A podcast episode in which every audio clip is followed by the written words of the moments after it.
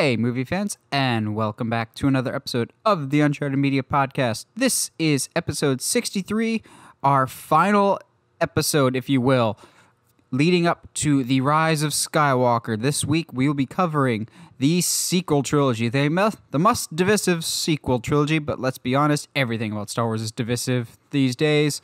Um, Josh let me know that he will not be with us this week. Uh, he's got something very important work related, but once again, rounding out the trilogy, we'll call it the Michael trilogy. Michael, welcome back. How are you doing this week?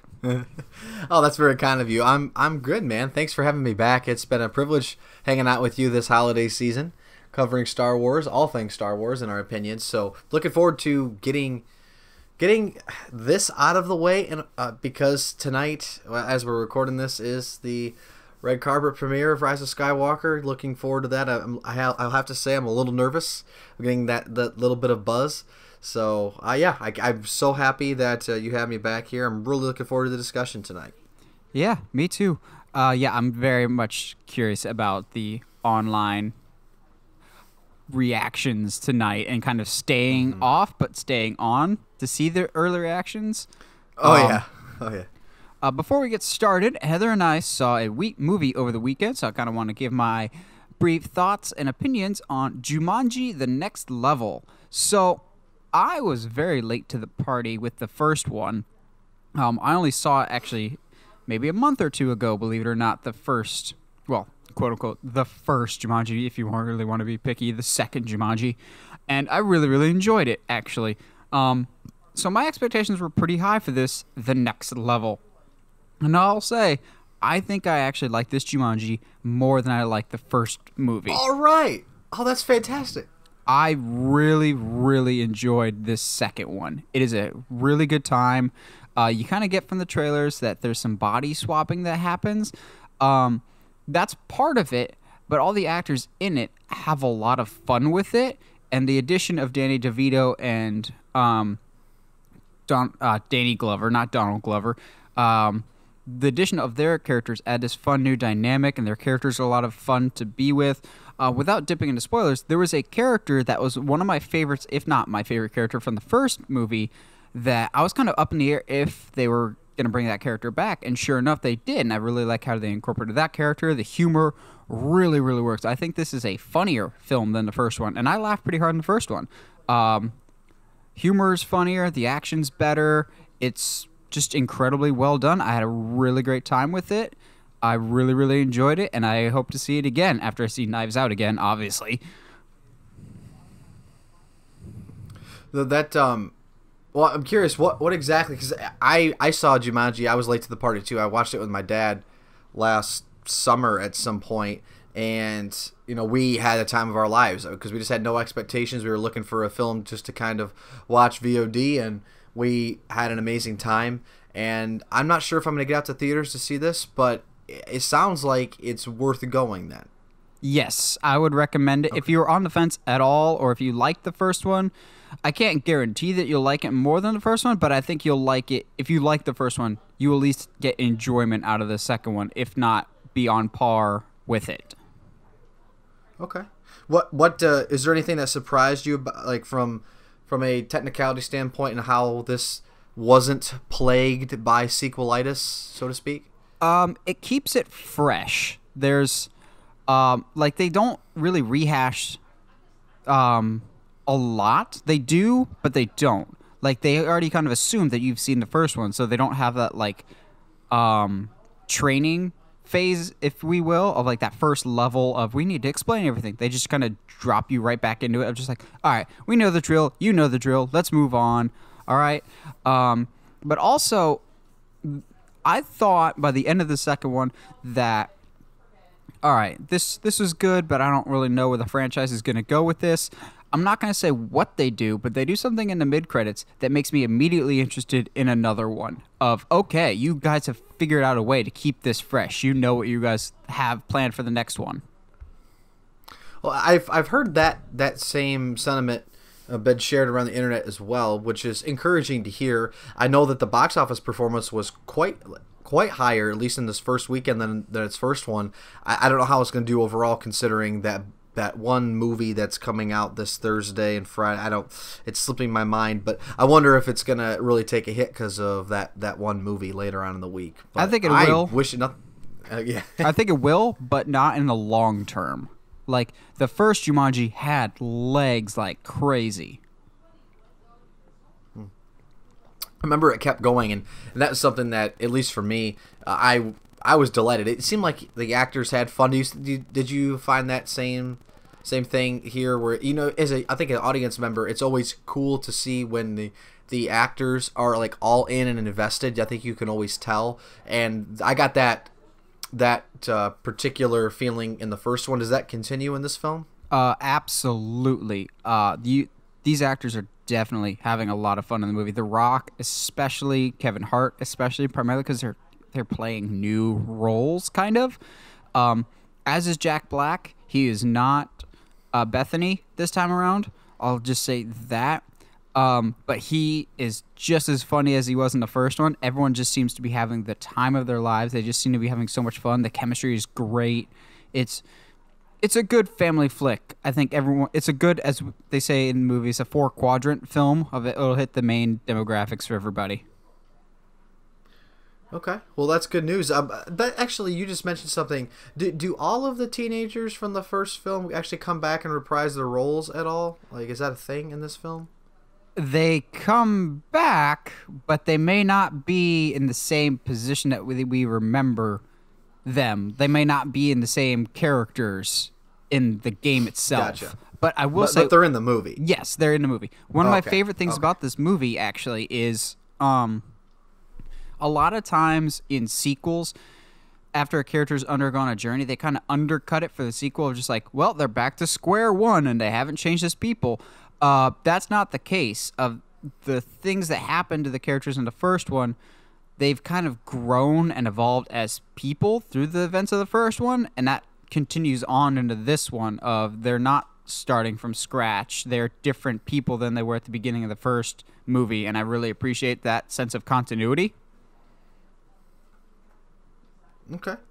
Well, I, I'm I'm glad. I and if it wasn't for this, I probably wouldn't have gone to see it. But I may take a night to myself and go see it then, or try to get my father to, to go with me. He could he could always use a good time and laugh at the theaters. In fact, we just got a gift card, so I think you've just sold me on it.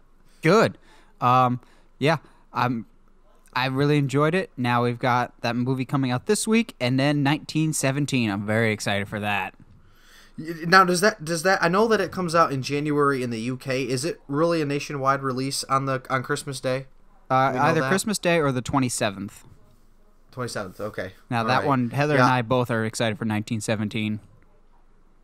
Yes, very much so. Uh, I'm gonna try to get some guys together to go see that here, up here in Michigan. So, oh, uh, excellent news. Uh, that I thank you so much for that quick review. I'm glad you both had a good time.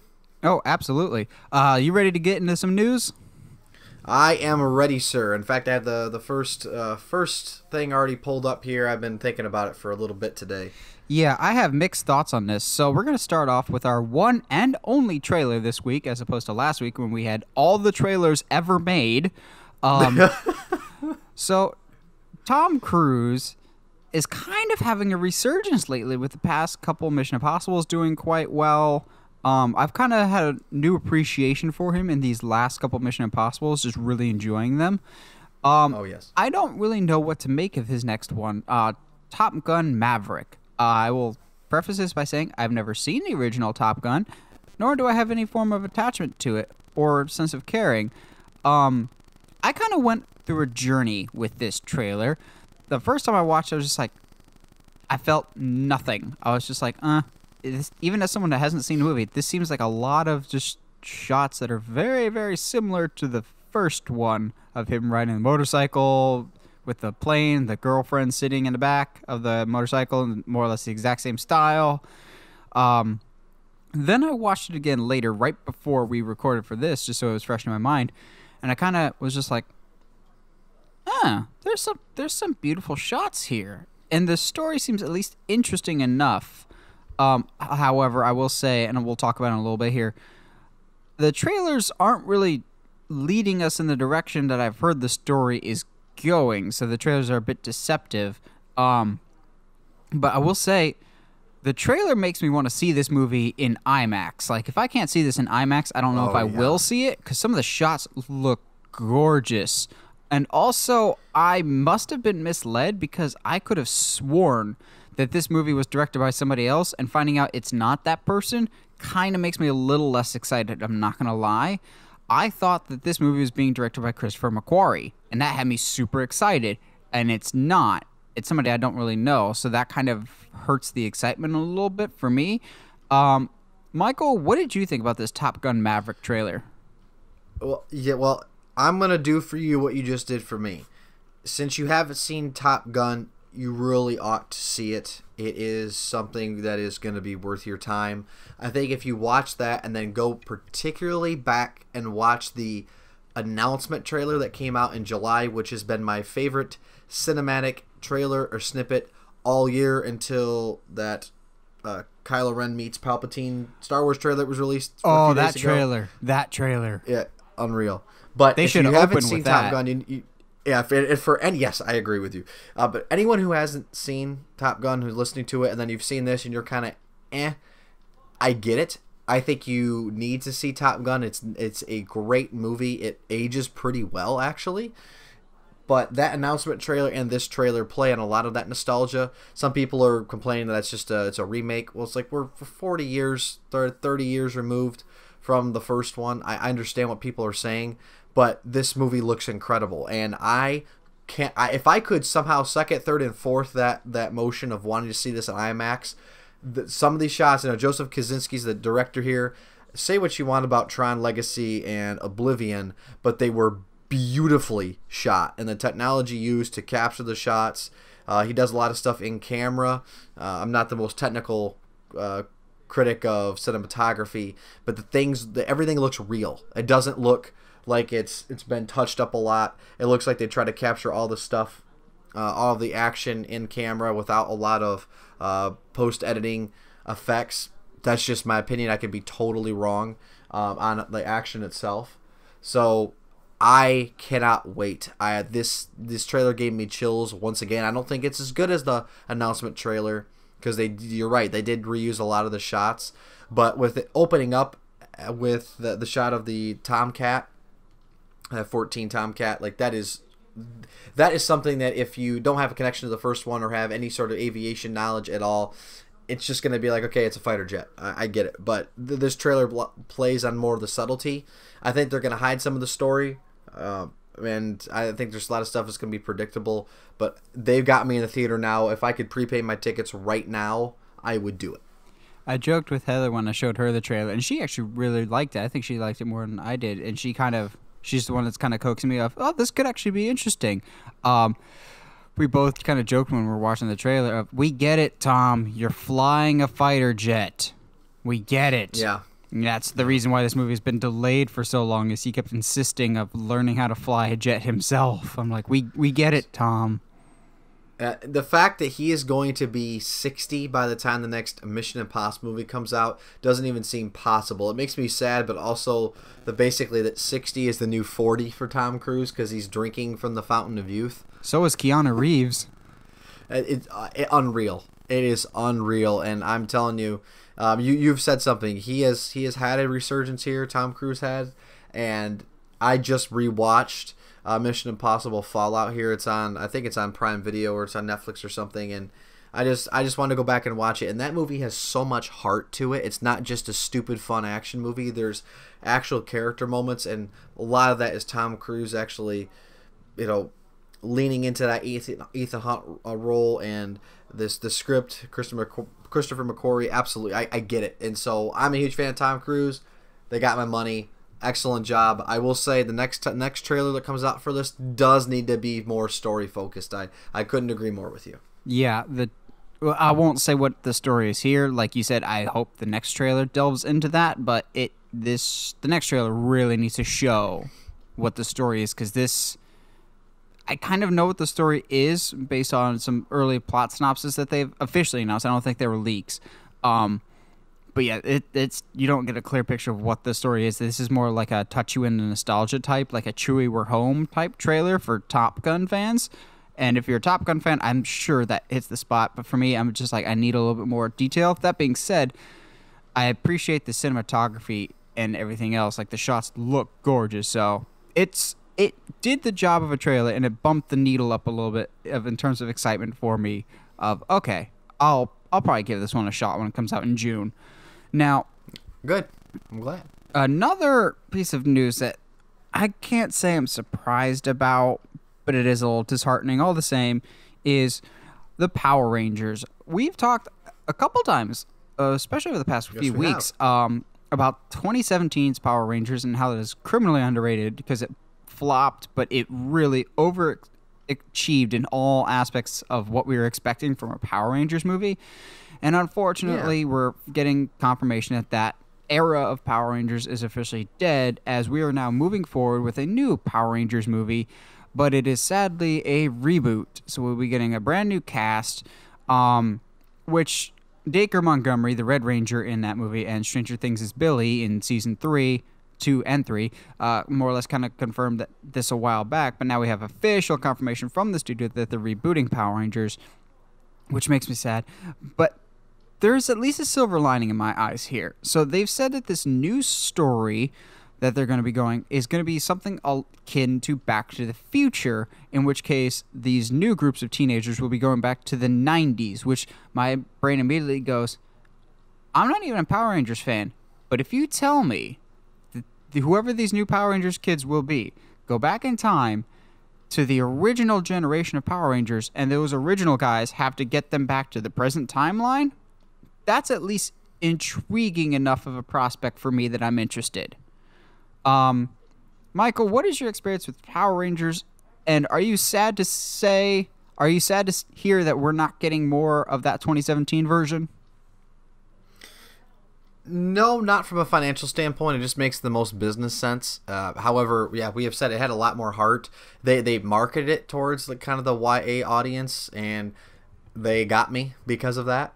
And even though it wasn't good, it was so much better in my opinion than what I thought it had any business being.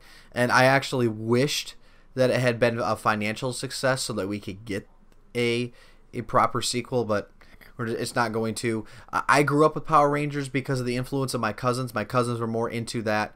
Um, anything that was coming out of Asia as far as what was popular in the media form, my cousins were always into. I was never into that type of stuff. But first time watching Power Rangers, I was mildly entertained and I watched a few of the shows, but that basically left very quickly and I didn't even expect myself to go see the 2017 iteration of Power Rangers. I just kind of it was just one of those things like I got nothing else to do. It looks interesting, but because of where they're trying to go here, I really have no interest in revisiting the 90s, especially when it comes to Power Rangers. At least it's not the Um, so- 80s.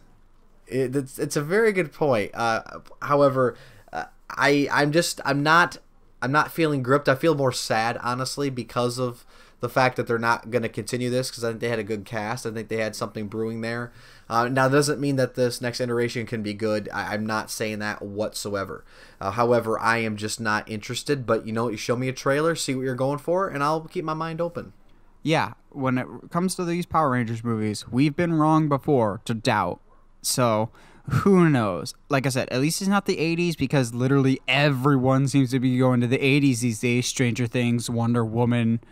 Um, I'm just yeah. At least it's in the 90s, not the 80s. But it does sadden me to hear that we're not continuing in that main Power Rangers timeline that we established in 2017. And yeah, that was mm, that's sad, but hardly surprising to say the least. What is surprising though is hearing that Dave Batista, who is quietly building himself quite a resume as an actor, apparently has had some meetings with Warner Brothers. Um, so this has led some people to speculate that he may be in Matt Reeves' upcoming Batman movie, since we're getting casting announcements for that left and right. Um, Michael, do you think Batista has had conversations about a DC specific role? Is it Batman, or is it some other project because Warner Brothers does projects all the time?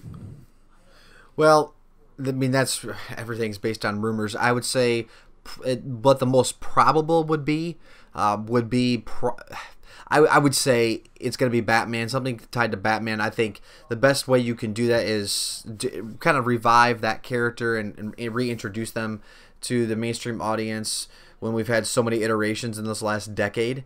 I think is to bring in a heavy hitting uh, person to play the antagonist, uh, somebody who has a little bit of name recognition, which you've just said his stock is definitely on the rise in Hollywood. Uh, if it's not, I guess what the rumors are, what Bane, because you know, I mean, for one, he has the physical presence to play that part, so that that's an easy casting choice there. I just don't know who else he'd play. Uh, why else would you go after him? You're, you're not getting him to to put him in a Slim Fast commercial. You're gonna get him to play a more hulking type of presence on film. At least that's that would be my objective analysis. So I, I will say I have no issue. If anyone, I don't, but I don't know if anyone out there on Reddit or any any sort of forums are upset about some of these actors crossing over into a different a comic series. Like I, I honestly don't care. I want the best person for the job. I think it also just adds a little bit of uh, more credibility to the genre if people are willing to cross these lines because it's worth it to for them to do it. So um, I, I really, I mean, who's to say at this point since they're all rumors but i hope it's it's for batman because as much as i liked bane and the dark knight rises i i thought they still i thought it was a missed opportunity because of just how the whole second half of that movie ends so yeah i i want it to be bane but i don't think it is um i think looking on paper, not only from a physicality standpoint, from a, but from an acting perspective, I think Batista is a great choice to be Bane because Bane is a lot of different things. Yes, he's that gigantic hulking monster when he's on the Venom, but also he's a brilliant tactician. The reason why he broke Batman's back in the Knightfall story arc is because he wore Batman down over time, over months, uh, slowly chipping away at his strength and at his mind. So he's a brilliant tactician. And Batista has shown that he's got range as an actor. He can be the more methodical.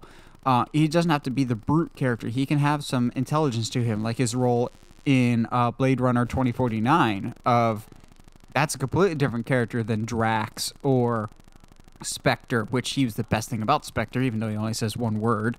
Um, I don't know if it's Batman as much as I would like it to be if it wasn't already filming, I would say the Suicide Squad because it's James Gunn, and he is so tight with James Gunn, and more or less is willing to put his career on the line to defend him when Disney fired James Gunn. I, I think it is something DC related. I think after Guardians Three, he's going to be out of Marvel, but I don't necessarily know what that would be yet. In a perfect world, at least to me, I think Batista is a better fit for Black Adam than The Rock, but that's a whole other argument for another day. Um, I think he is somewhere in the mix for DC property, but I just I Bane seems too good to be true. He doesn't seem like the type of casting choice that we've been getting for this Matt Reeves Batman movie so far. We seem to be getting a lot of like not to say he isn't talented, but like uber talented indie actors before we go with the sexy picks, if that makes sense. Yeah, okay. Okay. Sure. Yeah, what um so if you had to put money on it, I mean, you you had pretty good instincts. You're more connected in this industry as far as your ear to the ground and um, just I mean, you have a lot of credibility, I think, and I, I I think that's evidenced by the fact that your JJ theory in Superman's going to come true. But wh- where hey, are you putting your chips just to be definitive? My also the thing I was patting myself on the back about, I was I predicted that Spider-Man deal when he went to the MCU before it happened, and also the spoiler alert J.K. Simmons thing three weeks before Spider-Man came out. yes. Um, I don't see Bane, but maybe like a Solomon Grundy type character. Of okay, he could fit uh, into a couple different. I, I know movies. who that is actually. Yay! Um, but yeah, I I think it'll be something DC related. I just don't think it'll be Batman. As cool as it would be to have him as Bane, which also would make a lot of sense because Bane is not a Caucasian character and Dave is not a Caucasian actor. So I think it'd be cool to have more diversity, more like line up with the nationality because that's also something we really haven't gotten right with Bane either because that's one of those characters that normally I say race doesn't matter, but for me, I've always kind of wanted Bane to be the right nationality because it is kind of part of who he is, growing up in uh, Mexican prison. Mm-hmm. Mm-hmm. Well, Yeah. yeah, go for it. Oh, I was just gonna say that. I mean, given that information, I, I almost you're almost convincing me to even go, or at least hope for a different direction. Then, I mean, do do you think Bane is the villain they would introduce in this next Batman film, whenever that comes out between now and like 2023? Do you think that who's most likely to be the antagonist of that film? No, I think this Okay. next Batman has a lot of uh, Batman villains that we have already seen in other movies as ancillary secondary background characters like Catwoman, Riddler, Penguin, Two Face. I think they'll all be there as background characters for a larger villain that we haven't seen yet or seen done right. Maybe like a Riddler is toying with everyone because what we've heard so far with this Batman movie is it's like a film noir, which hallelujah, that's what I've been asking for for a Batman movie for years. Uh, to show off he is truly the world's greatest detective. Uh, maybe like a Riddler or a Calendar Man who kind of, if you do them like the Arkham games, can be very similar to a Hannibal Lecter type of character. Of maybe Batman has to rely on a killer like Calendar Man or Riddler to find a worse killer. Um, it may be a stretch, but I would love to see uh, Professor Pig as in a live action movie. As dumb as that name sounds, he's more or less this surgeon slash butcher that any human imperfection he feels like he has to correct and make them more or less into his mindless zombies slash his quote unquote dolls. He's a really creepy character that I feel like could be perfect for a live action movie, but he's one of those like lesser known characters. Hmm. Yeah, and obviously surprised I never heard of him. Do you think you could pull off that type of creepiness and vibe in a PG-13 film? Oh yeah, you can get away with a lot in PG thirteen nowadays. That's true. Very true. Cast Rami Malek, his eyes are creepy enough. Yes, that's very that's a very good point. Ah, can't wait for that movie too. Yes, that looks great. Thankfully, this is not the only DC news that we have. Um, apparently, they just decided to announce a whole bunch of stuff, and unlike previous DC announcements, I actually believe that these things will come to fruition. Well, at least one of these I think will.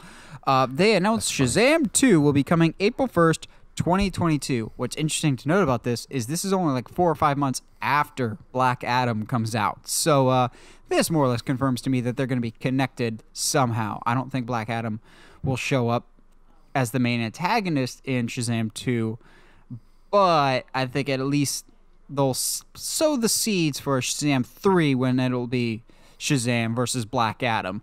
Uh, Michael, what did you think of the first Shazam, and are you excited to hear about a second one?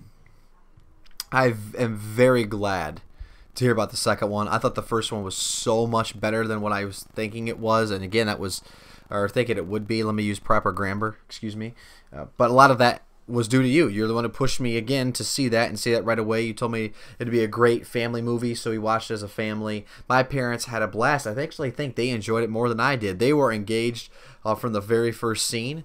And the one thing I didn't like is I, I thought they reused the same shot of hero gets knocked down, he slowly gets back up, faces camera, out like wide shot, and then it's a then it's a shot on the villain walking back. Like they use that shot six or seven times in the last act of the movie. It just got kind of old. But all in all, I thought this was amazing. I did not see the fact that all of this the foster siblings getting powers at the end like that was awesome.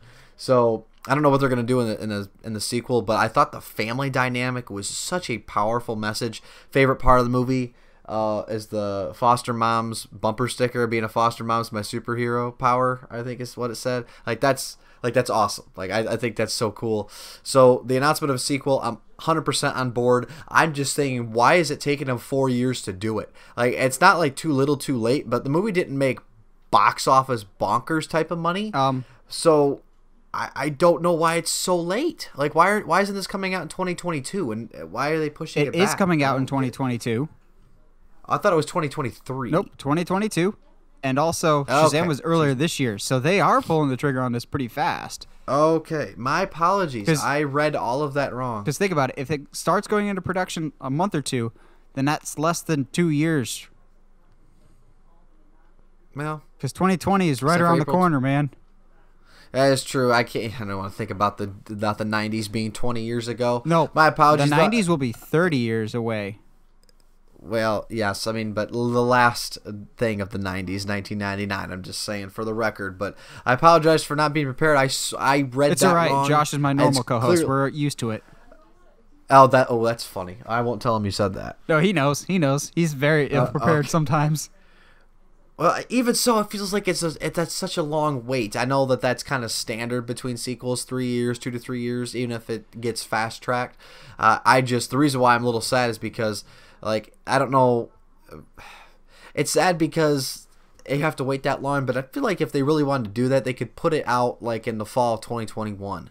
I feel if they really Well, tried. their palette guess- for 2021 is already stacked enough as is. You've got the Batman, the Suicide Squad, Black Adam, all within six months of each other. Well, you know, DC, I you know, in Marvel, what was that? Was it 2014 that Marvel had four films in one year? That did that felt like an achievement in film. I didn't feel. No, that was Uh, only very- two that year. That was Captain America and Guardians of the Galaxy. Yeah, I think maybe it was What was your- 2017. Thor Ragnarok, Spider Man, uh, Guardians two. Guardians 2, and there was something else because I remember 2017 being a great year for superhero movies. But Hmm. I, I think it's funny that we're still getting this before Aquaman 2 because that's December 2022, and Aquaman came out last year. And Shazam came out earlier this year, which seems like eons ago.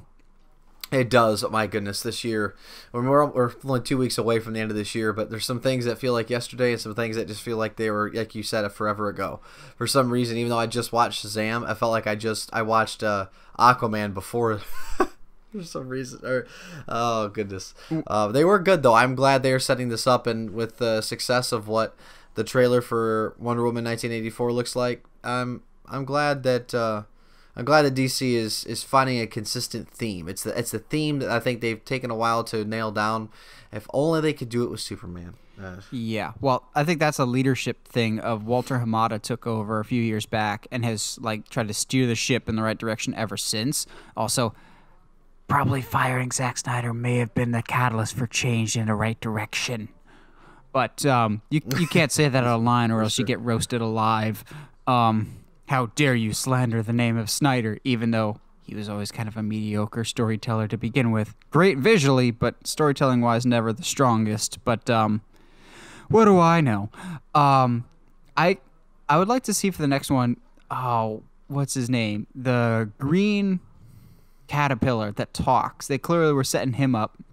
I used to know at one point. It's he in the comics. He's got like his own Legion of Doom type group that he has. That's more most specifically villains of the Shazam family. So now that we have a Shazam family, you need a group to go up against them. I think that's the direction they're going as kind of like the holdover until we get Shazam versus Black Adam.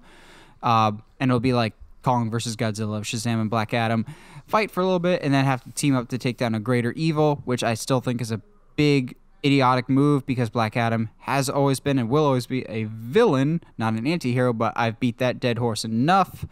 Um, now, for a release date that I still don't think for the life of me we will meet because it has been moved so many times already. oh my! The Flash. Oh my goodness. This movie Oh was my. supposed to come out last year. Not start production, supposed to be released last year. So this movie has got officially on the record has gone through four separate directors. We're now on our fourth director for this. Um you had the guy that directed the most recent episode of The Mandalorian, um, Rick Fu something. He was um, direct supposed to direct it at one point, then he left. Um, the guys that did Game Night were supposed to do it, and then they left. Um, I believe Lord and Miller were attached to this movie at one point. There were discussions about bringing Robert Zemeckis in at one point. Now Andy Muschietti, the director of the first two It movies and Mama, which I noticed this a couple days ago. Is it just me, or does DC love hiring horror directors for the DC universe? Of Zack Snyder, um, Dawn of the Dead, David F. Sandberg did Shazam, but he also did Annabelle Creation and Lights Out. James Wan did Aquaman, but also did The Conjuring, Insidious, Saw. And now you have David F. San. Then you have Andy Muschietti doing The Flash, who did It. And Mama. I mean, it's does is that is that too much for it to be a coincidence? I think not. Um, but so he's directed to it now. So if you've had this many actors go through the project and you've had one act, uh, this many directors going attached to it and then dropping out, but you've still had one actor attached to it, maybe that's the red flag. Um, so Ezra Miller supposedly is still attached to be the Flash. I'm gonna say this now. That's bull. He is absolutely not the Flash anymore. I think, I think they've have an idea that they want to get into Flash, that they're just not putting it on the record yet because he's definitely what's holding up this project, and he at there's been some very troubling reports from this production also from his perspective as well about like didn't agree with the vision of the director so he decided to write his own script which that is not an actor's place to be like i'm i don't like the direction the story's taking i'm going to write my own story with this comic book artist um, that that's not a professional thing to do at all so those directors obviously left um, this is I don't think this is a controversial opinion to say. I did not care for Ezra Miller's Flash in Justice League. And as this is coming from someone that actually defends Justice League and I actually quite enjoy Justice League. It's not the best movie in the world, but I I like it enough. Uh, I do not like his Barry Allen. I don't get what he was going for at all. So I wouldn't mind seeing him recast, but also I think he is getting recast. So I don't know why we're sticking with this and they're just like well yeah we're going to be filming after he's done with his commitments on fantastic beasts 3 which is supposed to come out like uh, early 2022 or late 2021 so you sure about that because that seems like you're cutting it a little close i think i think they're planning on getting somebody new um, michael what are your thoughts about the flash movie as a whole and ezra miller as the flash I, I didn't actually mind him and Justice League. I thought the scenes he was in was actually pretty decent. I I haven't seen him enough, honestly, to have a full round opinion on it, but I don't mind either way. It's not something I feel strongly on. A Flash movie, on the other hand, is not something I'm really interested in. Uh, the TV show, I've never been interested in watching because I, I just don't. I think it's a hard concept because of how you have to shoot it you either have to shoot it where he's just you just do a bunch of jump cuts and he's doing things so the audience has no idea what's happening or you can spend a lot of money in after effects and adding a lot of cgi in and everything else is slow motion and quote unquote slow motion so i think it's just hard to shoot and capture i also just don't think he's that interesting of a superhero uh, i thought he was more entertaining in in the mid 2000s Justice League animated TV show, honestly. Which um, and even then he he got made fun of a lot. which actually you bring up a very very good point with that Justice League animated series. So there's a big difference between the Justice League animated series and the live action Justice League. Well, one is good.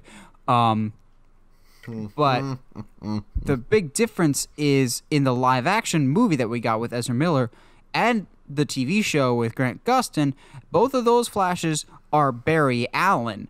In the Justice League animated series, it's Wally West. Now, I can absolutely see them keeping Ezra Miller somehow in this universe be like, well, he's out there somewhere, but this Flash movie is Wally West's movie instead of Barry Allen. Because there's, like you, there's a lot of people that know that incarnation of the Flash that may not know the Barry Allen one, but they grew up with the Justice League series, so they're more familiar with Wally. The nice thing is with the Flash, it's like a Green Lantern. Of there's been multiple people with that title that you can slot in.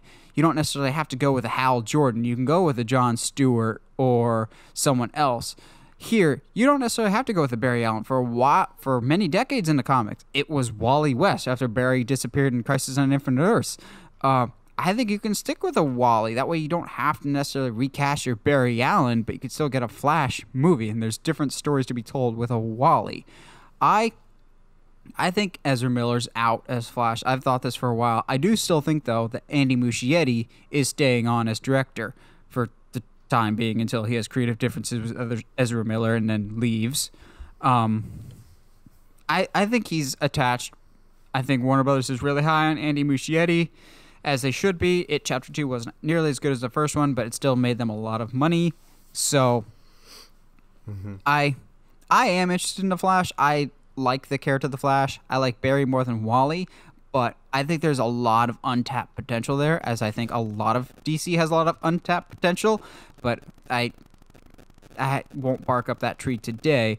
I I want this Flash movie to succeed, but it's it's one of those properties that it's just been the thing that will never actually happen because it's been in development for so long. Um, and some people that are more optimistic will be like, well, Shazam was in development forever and that eventually got made. That's true. Um, but Shazam didn't have nearly as many production issues as his Flash movies had. So Flash is like the Batman, which also had a lot of issues. I will believe that we're getting this movie when I see it. Like once the cameras actually start rolling, then I'll believe that we have the Flash. But until then, I believe nothing concrete from Warner Brothers in regards to a Flash movie. Um, now, for our last one today, we have another um, release date, but one that raises all the red flags in the world to me. Um, Mortal Kombat, the beloved video game franchise, is getting a movie reboot because apparently the 1990 version just isn't good enough anymore. It it's not great, but it's at least enjoyable. Um, so we're getting a reboot of that, and They've just pushed it back, and this raises all the red flags in the world to me. Like I said, it got bu- pushed back from um, sometime in 2020 to January 2021. Well, let's all take our hats off and remember in memoriam of this movie because let's be honest, January is where movies go to die. This raises all the red flags in the world to me. Michael, am I overreacting here, or do you think that's about right? Uh, well, all you have to do is say video game live action movie, and we can end scene cut and just move on. Well, from there, I, I still defend Jake Gyllenhaal's Prince of Persia movie. But it, but it's not like this life changing cinematic uh, event that defined a new genre. Okay, it's not Iron Man from 2008. Uh, it's it's not it's not something that's going to kick off this wild um, and crazy spur of like, all right, let's let's make. I mean, we're, we're gonna see. Maybe maybe with the success or lack thereof of the Witcher series, if that'll actually find a happy medium for some video game genre. I mean, now obviously that's source material through the books as well. I I get that, uh, but you know, most people know The Witcher. I would believe through the games. Uh, this Mortal Kombat, obviously, the games. Is it gonna? Is it going to be something? that is worth seeing for me? No. Uh, January, obviously, when the studio doesn't really get behind and back that, uh, man, like from the very beginning, if you're going to put it in January, you know they don't have confidence, especially pushing it back. I mean, technically, that's a basically a year from now. Eh, listen, you're not wrong. I don't blame you whatsoever to have apprehension now and I will until I see the first trailer until the movie comes out. This is gonna have to be one that's gonna have to basically you're gonna have to prove to me why I should go see it. You're gonna have to really convince me. Or other films you you had it's like it's it's really Jerry Maguire. You had me at hello. We talked about it with Top Gun Maverick. You had me at, hello there. This one you're gonna really have to twist my arm. And so I'm gonna start out skeptical. I, I do not have an open mind about this because I, I don't know the source material here. I've never played any of the games so I'm not interested to begin with. And then hearing this news and your skepticism, I mean, it's just this movie has to do a lot to get me to the theater. To amend uh, my statement from earlier, actually, I want to correct myself. A movie coming out in January may not spell the end.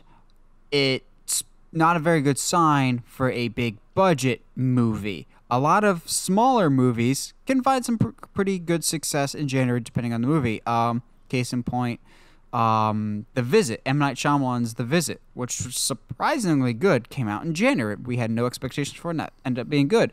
But typically, big franchise potential movies or something that has an uh, famous IP attached to it, being in January, that's a big red flag to me. And Mortal Kombat, even if you don't play the games or you haven't seen the original movie, you know the name. It's iconic. It's super well known. So even casual people that have never really played it, they're gonna at least be intrigued by it. And having come out in January, I think is a really bad sign for the future of this movie. But also, if I remember correctly, this is a first time director with a lot of actors that we've never heard of, which also raises a lot of red flags. I'm having some Uwe Boll flashbacks here, and that's never a good thing.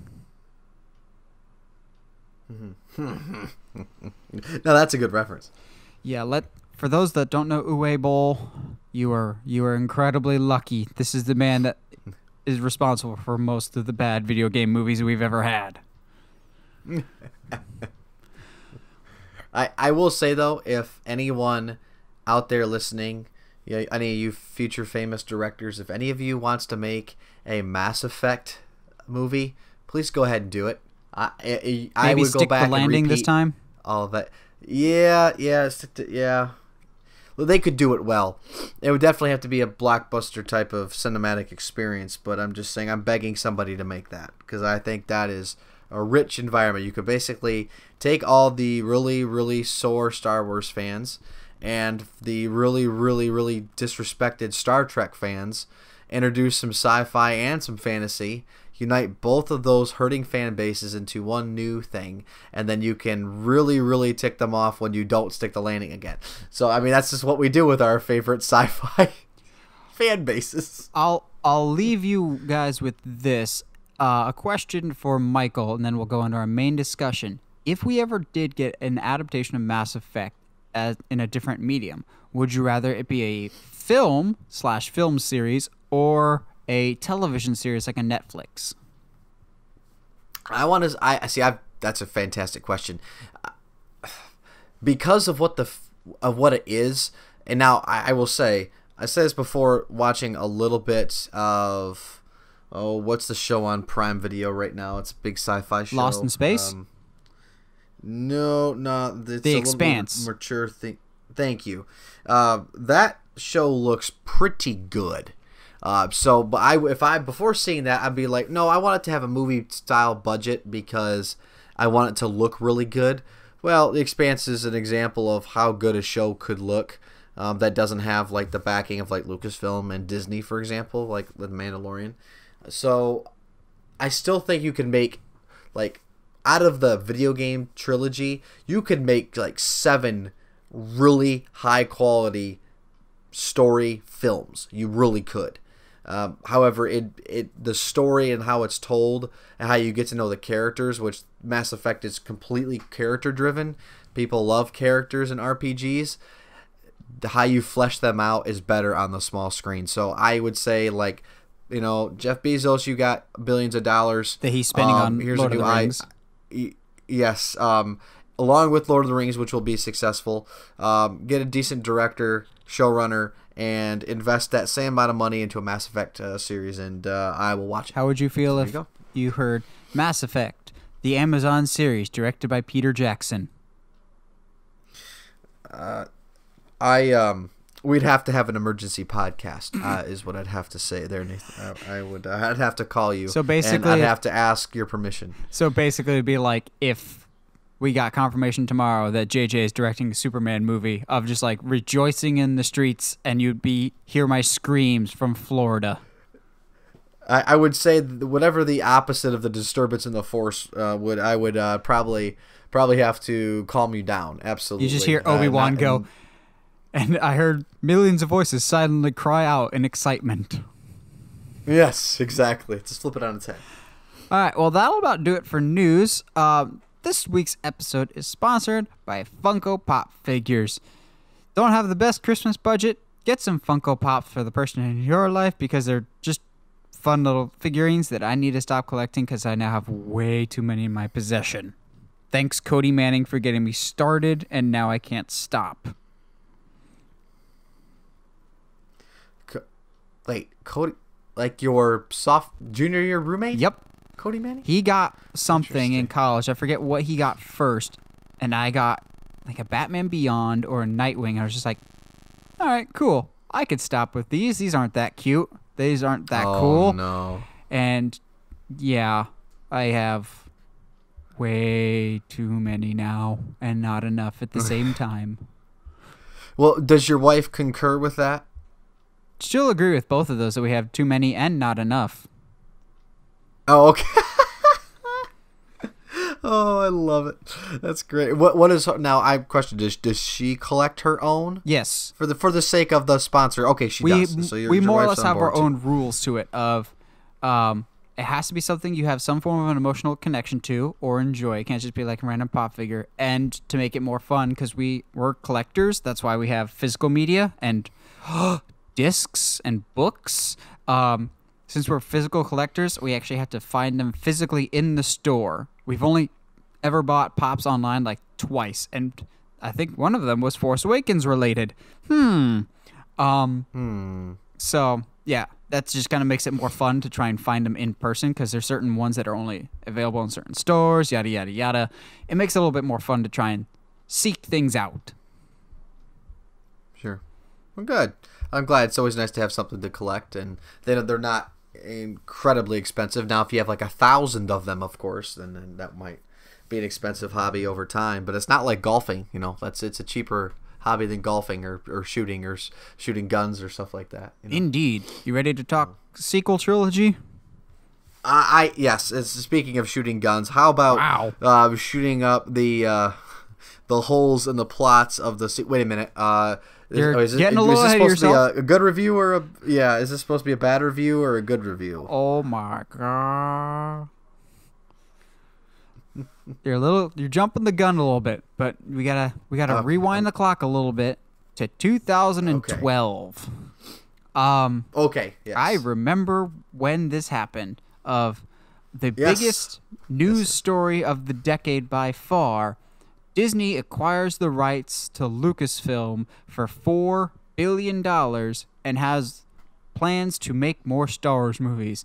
I remember like my life stopped in that moment.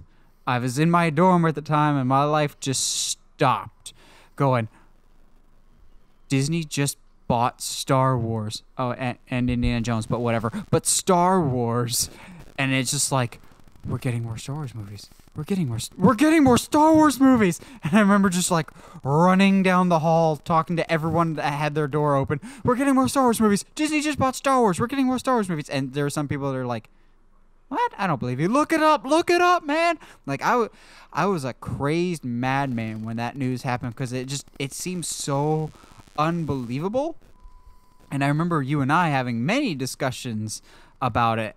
Um, going, picking up straight from when Disney acquired the rights. What are, what are you? What are the earliest memories you have about when Disney first bought Lucasfilm and the hubbub surrounding it? Yeah, so I remember where I was at. I was outside Chapman, our freshman dorm on, on the campus of the Olivet Nazarene University. Thank you very much.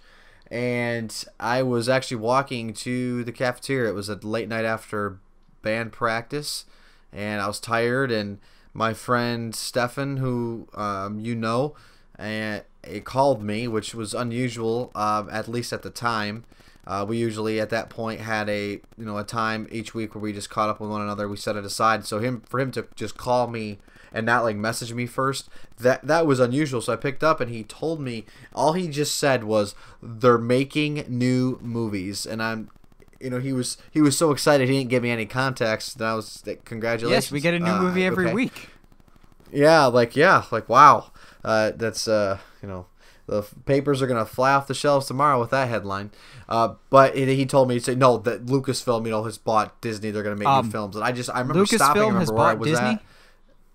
Oh my gosh! Yeah. Well, excuse me. Uh, for anyone else listening carefully, not laughing to themselves, Disney had bought Lucasfilm, and yes, you're correct. They were going to make new films, and I just it, took a second for me to process it, um, and then that is you know I, I said how is this possible?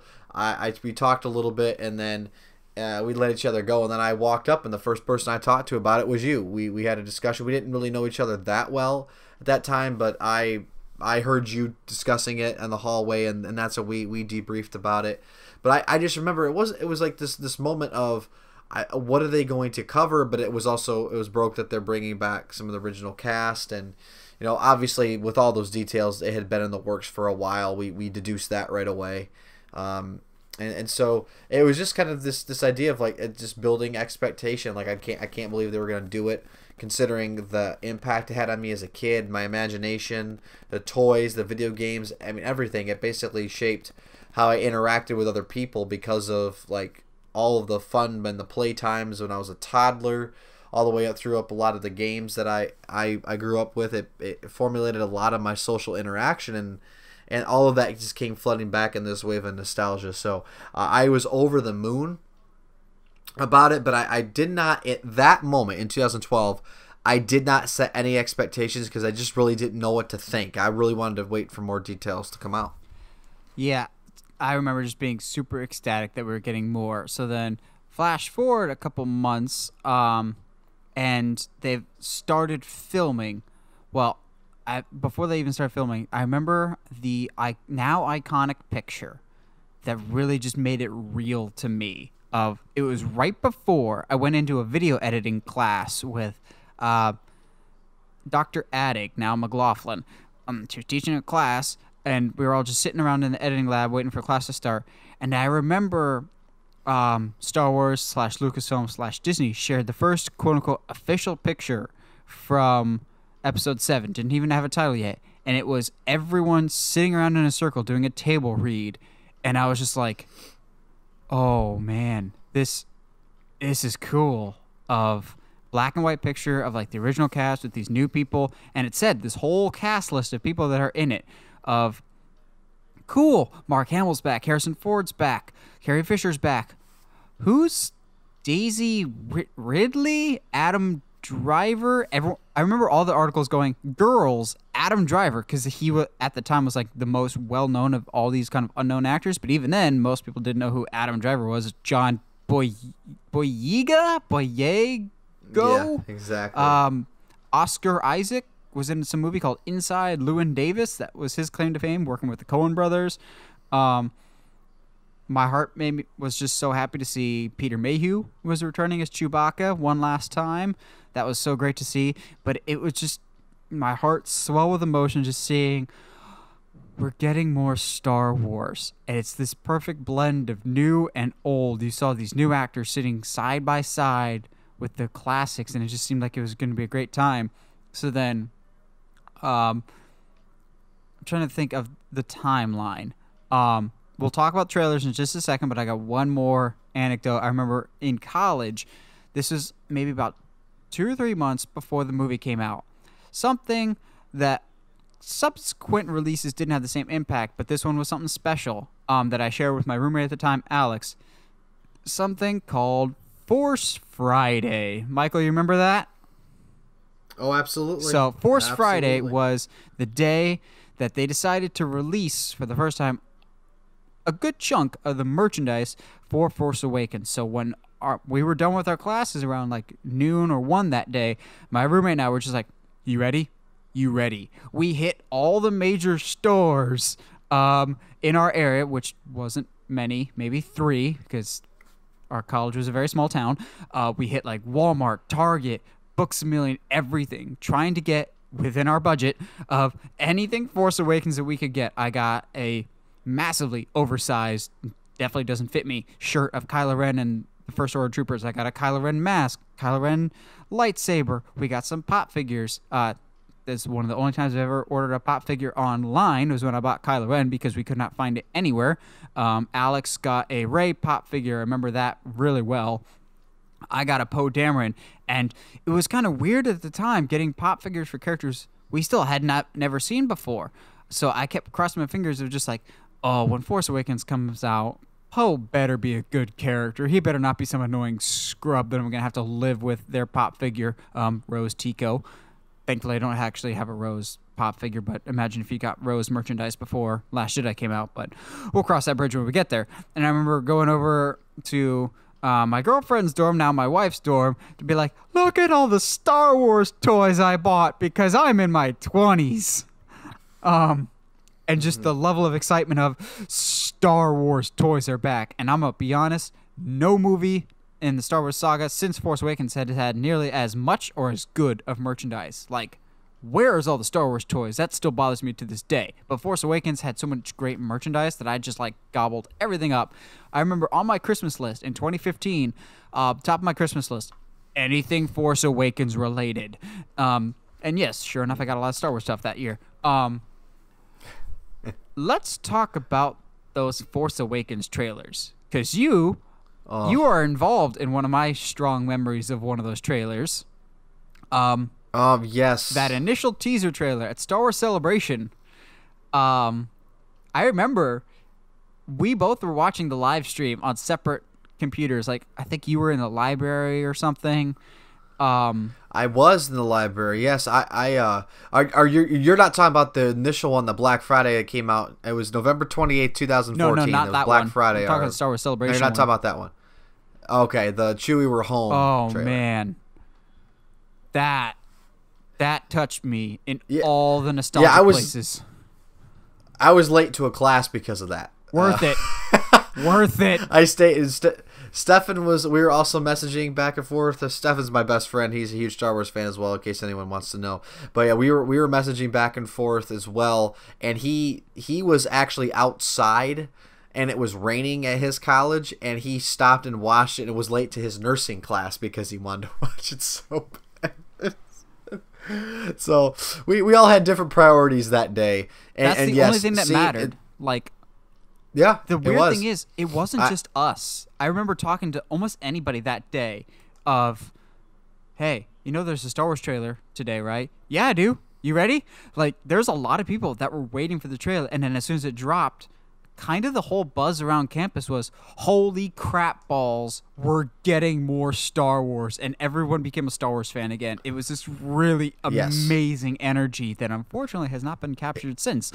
Um, it was No, you're right, and I you are absolutely right because I remember because I I'd frequent the library a lot, and people were talking to other people unprompted. As like, hey, dude, what did you think of Star Wars trailer? Not asking, did you see it? They were they were just Yeah, asking you- it in such you a way like that you already saw it. everyone. Yeah, everyone saw it. What did you think? And I, you know what? And that is something you are right. It that was such a cool moment to be like at a college environment where everyone talks to everyone about that type of stuff. So you know, seeing that for you know for what it was, looking back, it is a special moment. Really, it truly and was. I thought it might just be in my bubble because I was a film major at the time before I switched it to something kind of similar. Um, I thought it was just in my same bubble because movies are our bubble in the comm department. Um, but no, it was a basically campus wide excitement for Star Wars of just, oh boy, oh boy, we cannot wait for this movie. Um, so I think I haven't th- talked to Michael about this at a time, but I think this week we'll change things up and we'll kind of go in sequential order. So, past few weeks we've been going earliest memories of each movie, break those down individually, then general thoughts. Let's do uh, memories, and then we'll go into general thoughts for Force Awakens and do earliest memories of Last Jedi, and then talk about Last Jedi. Kind of go like a series of events. So okay. we finally get to Force Awakens. That you and I both saw it Thursday night. What do Yes, you remember? Um, so I, I, I was uh, my my friend Stefan again. He was the one who's, who's arranged a lot of this stuff for me. He's the one who pre-purchased, uh, pre-purchased. He purchased our tickets, and so we were at IMAX. Uh, the first quote unquote North American screening for normal people, not anyone who went to the premieres. And so it was a seven o'clock, and I I remember, you know, it, it was it was basically I had to wake myself up because as soon as you saw a galaxy in a far, far away, all the way until you see BB-8 roll up to spot the landing craft of the of the First Order, I basically had forgotten that like I, I was it was surreal. Like i just had to wake myself up like okay focus michael this is a movie now. And my my the whole impression of that night was was just fantastic. I remember the the ending of the film is such a cliffhanger, and you're like, oh my gosh, I gotta wait two years or what have you. Uh, but I remember there was a guy to my back right. He was in the top row, and he I remember what he looks like. Still, he just yelled. He did it, everyone. JJ did it and everyone just this was after the credits were over with so there was still a lot of people and everyone just started roaring and applause See, and i i'll never forget that my theater had someone similar, but did something different. Uh, when the movie was done, we were all happy. We clapped loudly. And then some guy in like the second or third row stands up for everyone else and goes, All right, we all enjoyed it. Now don't say anything as we leave the theater so the people behind us can enjoy it too. Let's not spoil it for them. I'm just like, that man is a hero. Not everywhere one wears Yes. capes. Like, yes, what, a, what Let's not talk about this until we get to the car so we don't spoil the amazingness for the people behind us. It's like that. That's a cool thing to say. But I remember the two loud. Well, I always like going to premieres because the crowd reactions are different. Um, I still lost my voice when I saw Endgame this year, but um, when you get the Star Wars logo and the siren blares, the theater just erupted, and then um, we can't take that. That's a piece of garbage. The garbage will do. Pan right, Millennium Falcon. People just Oh, yes. lose it. Um, and then of course Yeah. the moment that everyone saw in the trailer, Chewie, we're home, and it just you feel the happy tears flowing. Movie ends. I remember um, distinctly. ev- Whenever any movie's done, I always look to my mom and dad and be like, "Did we like it?" I look over to my mom, who is they're the original generation. They they saw in sitting in the aisles watching the original trilogy. So look over to my mom who absolutely hates the prequels. My dad can tolerate them at least a little bit. Look over to my mom who absolutely hates the prequels and she just goes, "Now that's better. That's Star Wars." And I'm just like, "Yes. Yes it is. That is that is how you do it. Good job, JJ."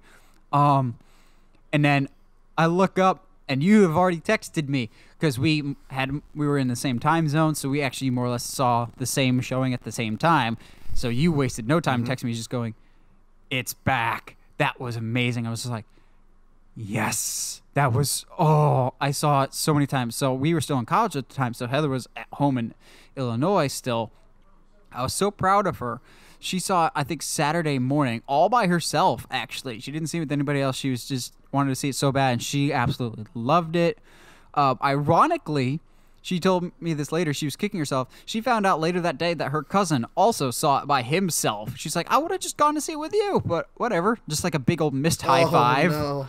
Um, she loved it oh that's funny we introduced one of our friends to it in college. Uh, just like, all right, we want to get you into Star Wars.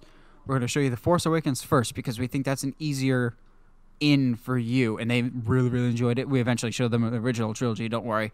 Um, but yeah, Force Awakens, it was like this shot in the arm of welcome back Star Wars. It's I've missed you, my friend. You just it was the equivalent of Yeah. a movie hug. A movie just hugging you going, "It's okay. I had to leave for a little bit, but now I'm back." And some people were complaining at the time of, "It's just a retread of episode 4." I will always defend episode 7 being a retread of A New Hope because Disney had to prove that they knew what they were doing with the franchise, which they would subsequently drop the very next movie. But we'll get there in just a little bit. Um, I them repeating episode four to me was the right choice for seven because it showed, okay, we know what we're doing at least in this regard. JJ knows what he's doing at least. Um, yeah, I think Force Awakens is still my favorite of the Disney era Star Wars movies. I really enjoyed this one. I saw it numerous times in theaters, and it's it was exactly what the Star Wars fandom needed. And almost as soon as the movie came out, it was all downhill from there. Yeah. I mean, I will say The Force Awakens, um, you know, hype aside, has got to be one of the best remakes of all time. Um, you know, I say that jokingly, but I mean, eh, there there are a few things I would change in in my own little sort of um, fan fiction head in my head canon, I would basically, if anyone knows the um, old EU with the planet like Raxus Prime was. It's a basically an old Junkers planet that basically was about as dark as Geonosis um, and a, a, little bit more like stormy. Uh, but it was just a jump planet. It was a salvager's dream in the EU, and then I would have, I would, I would have had because there's no reason why Jakku needs to be a desert planet that's like Tatooine, and there's no reason why Jakku can't just be Tatooine. Like, there's literally no reason for it. Um, and so, uh, and then there's, I, I, think there was a missed opportunity for the the stormtrooper that Finn fights. Um, really, that should have been Phasma. Um, Phasma. And, and if it was, yeah. and then if you have Chewie embrace Leia, I think the movie in my opinion, quality wise, would have rivaled the original trilogy as far as quality. Uh, if you would have had those changes, um, and that's a little vain to say that my edit would be better, but it's, it's my edit, so I get to say what I want. Um, but I remember you said it. The, the I, I will say it from the teaser trailer that came out on Black Friday of 2014. It was November 28th. If you go back and watch that, and you and you're in your head of you you love the original trilogy. The prequels maybe have left a bad taste in your mouth, but Star Wars is coming back. Here's J.J. Abrams. Uh, here's the stage, sir. And you see that 88 second teaser trailer. Everyone, for the most part, is in agreement that it feels like Star Wars. You, it's an X factor. It's a feeling. It's all about the eye test. You, I, I, don't think Star Wars fans could put it in a thesis somewhere. We just know it when we see it, and we know when we don't see it. So us being very critical and, and nitpicky, that trailer just got us. It got us hooked, and I and I honestly say that that feeling left me right out of the theater. I went back. I saw it six times in theaters and you know as this a transition into the other ones i've had no desire to go see another star wars movie six times in theaters. So um which will we will get into but you are absolutely right nate. It felt like star wars. I was so happy about it. The merchandising everything around it it felt epic again. And i hadn't felt that way at least with star wars since you know obviously i was a kid i haven't felt that way since revenge of the sith but i was a kid seeing Revenge of the Sith. I wasn't an adult looking at the prequels. So th- that's just for me. It had been a decade since I felt that way in a movie theater, and it was really cool to be amongst friends and have people like yourself to talk about it with. You brought up the original Black Friday teaser trailer. Let me talk about that just for a second, then we'll move on to the real breaking point for the franchise. Um, I remember getting up early because I wanted to do a trailer reaction video, and I still hate that video to this day because it's all crooked and I chopped off my own head, but I didn't care because I needed to get up early and get it as soon as it came out because that's how you get the views. Um, because I was desperate for views at the time. Um, but I remember, I think there were tears of joy on my part. I genuinely believe that when you saw the Falcon kind of do that barrel roll and take out the Tie Fighters, and then remember um, showing it to my parents later. And my dad, whenever I show him trailers, he's normally pretty stoic and pretty reserved. Um, then the final shot shows up when the Millennium Falcon shows up, and he's just got this big old grin on his face, like, yes, that is Star Wars. And it's like that just uniting theme of everyone comes back to those original Star Wars movies and just, yep, that's that's the safe space right there. That's the safe zone that everyone loves. Um, then it all goes downhill after that with I think we can't just jump into Last Jedi. I think we need to address the issues that Lucasfilm was starting to have leading up to Last Jedi. So, at Star Wars Celebration, you were supposed to have Josh Trank take the stage, but um, he was suddenly ill and not at all fired whatsoever from his behavior on Fan Four Stick. Um, would, we'd find out a few weeks later that he was fired, in which end up being a slew of directors that had issues with Lucasfilm. So he got fired. A certain movie called Rogue One would come out before Last Jedi, which I know you have a lot of backstory with Rogue One and discussions about um, like the reshoots and everything else. Um, at the end of this, we will rank all the Disney era Star Wars movies, and I'll give a spoiler alert now. Rogue One is dead last for me. I hate that movie.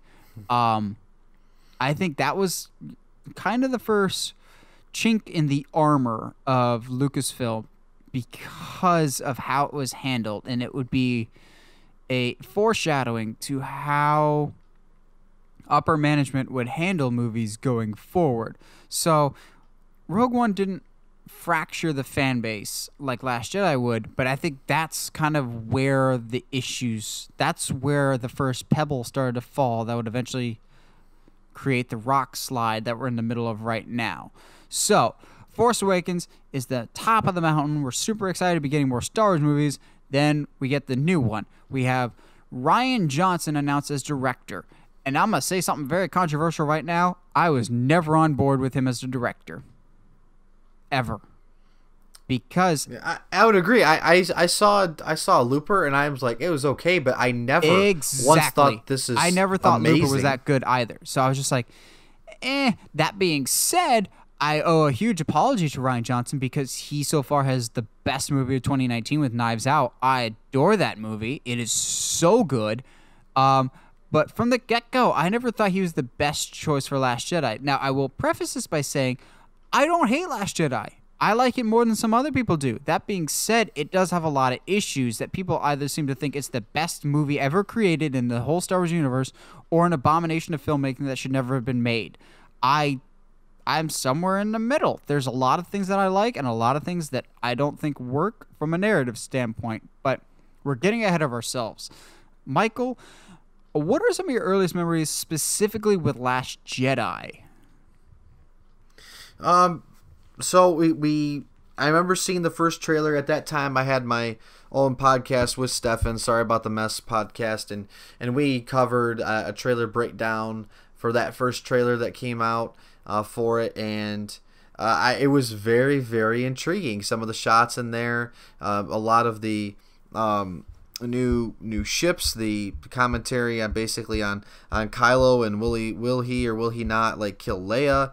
Uh, this is what it was alluded to um, in that trailer. Um, but I will tell you, I, I don't have as much uh, remembrance of that whole time period uh, because of what came afterwards. So leading up to it, we got our tickets, and we, we unlike the Force Awakens, the websites did not crash, and we went back to the same theater uh, that we saw uh, the Force Awakens.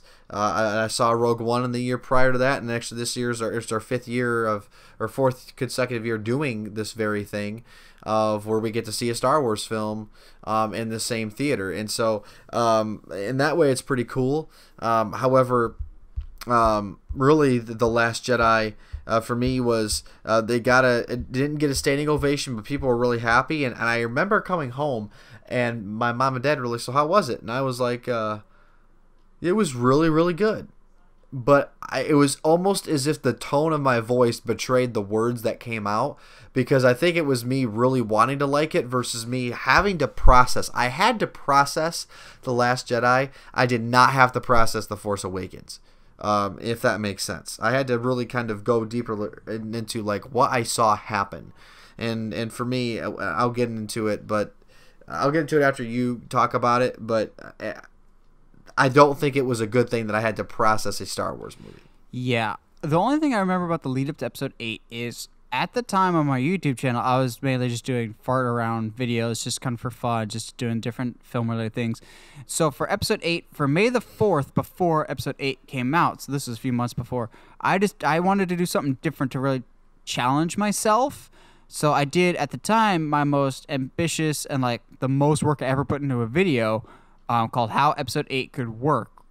And I still really enjoyed that. And I still think there's a lot of story elements in there that probably should have gone with, like a whole double turn, which is something that the marketing really teased that Rey may turn evil and Kylo may turn good.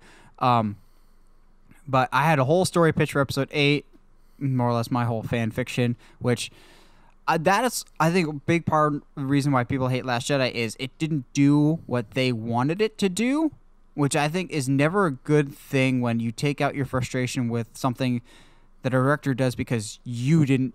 It's not what you would have done. Well, you're not a Hollywood director. That being said, I was never mad that they didn't go with my direction. I'm was more just curious with some of the decisions that they did go with, but I don't blame them like a lot of other people do. Of well, I was wrong about Rey's parents or this, that, or the other thing.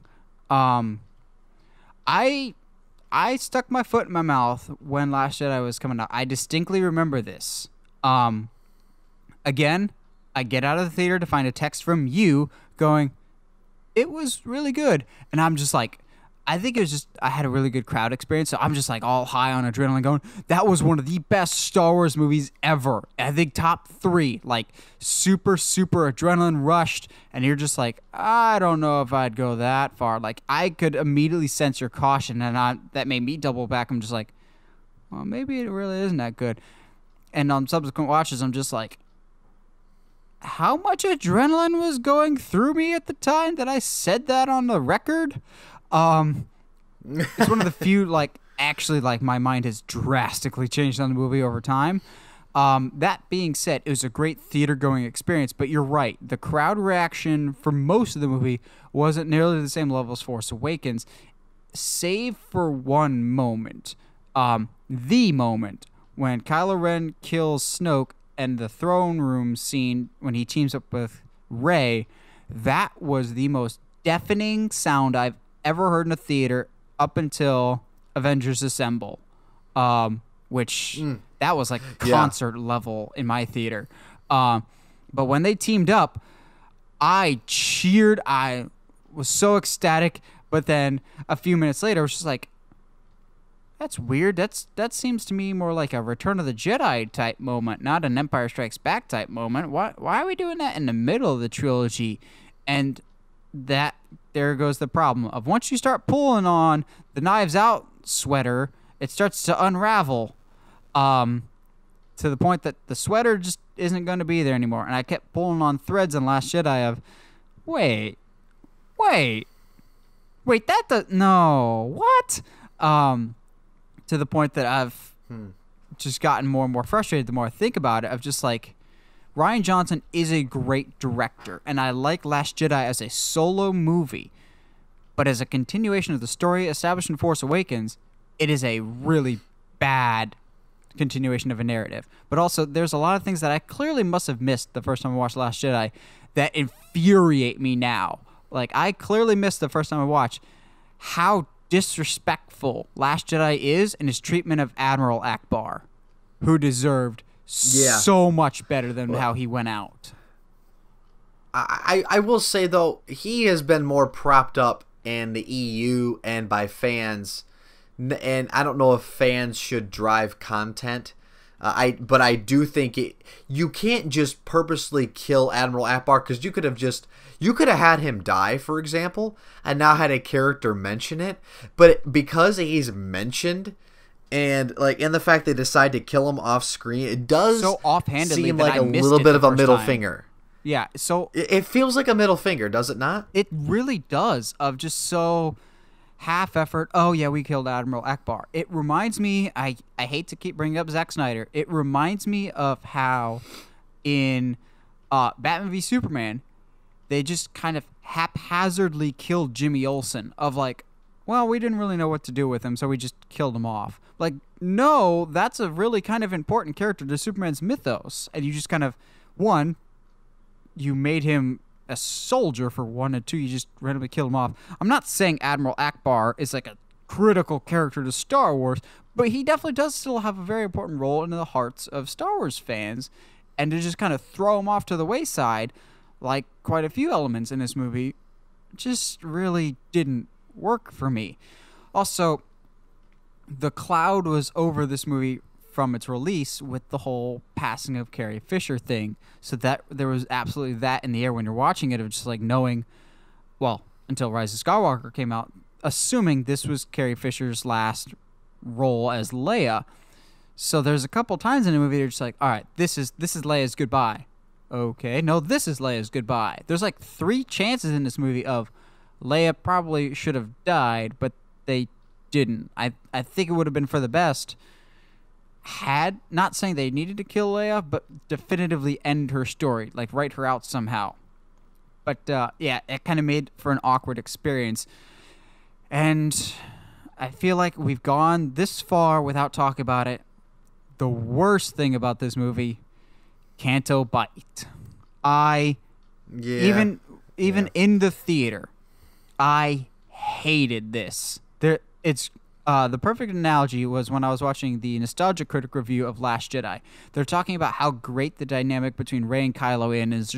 Like we're learning about all these cool new Force powers, and then the characters playing Finn and Rose just pop up in front of the viewer, just like, "Hey guys, let's go back to our story." Um, no, no, thanks. We're learning about the Yeah. Force. That's that's cool to us. Oh, we'll we'll get back to that in a little bit. That's boring. Let's go back to Canto Bight. That's so much more interesting. I'm going.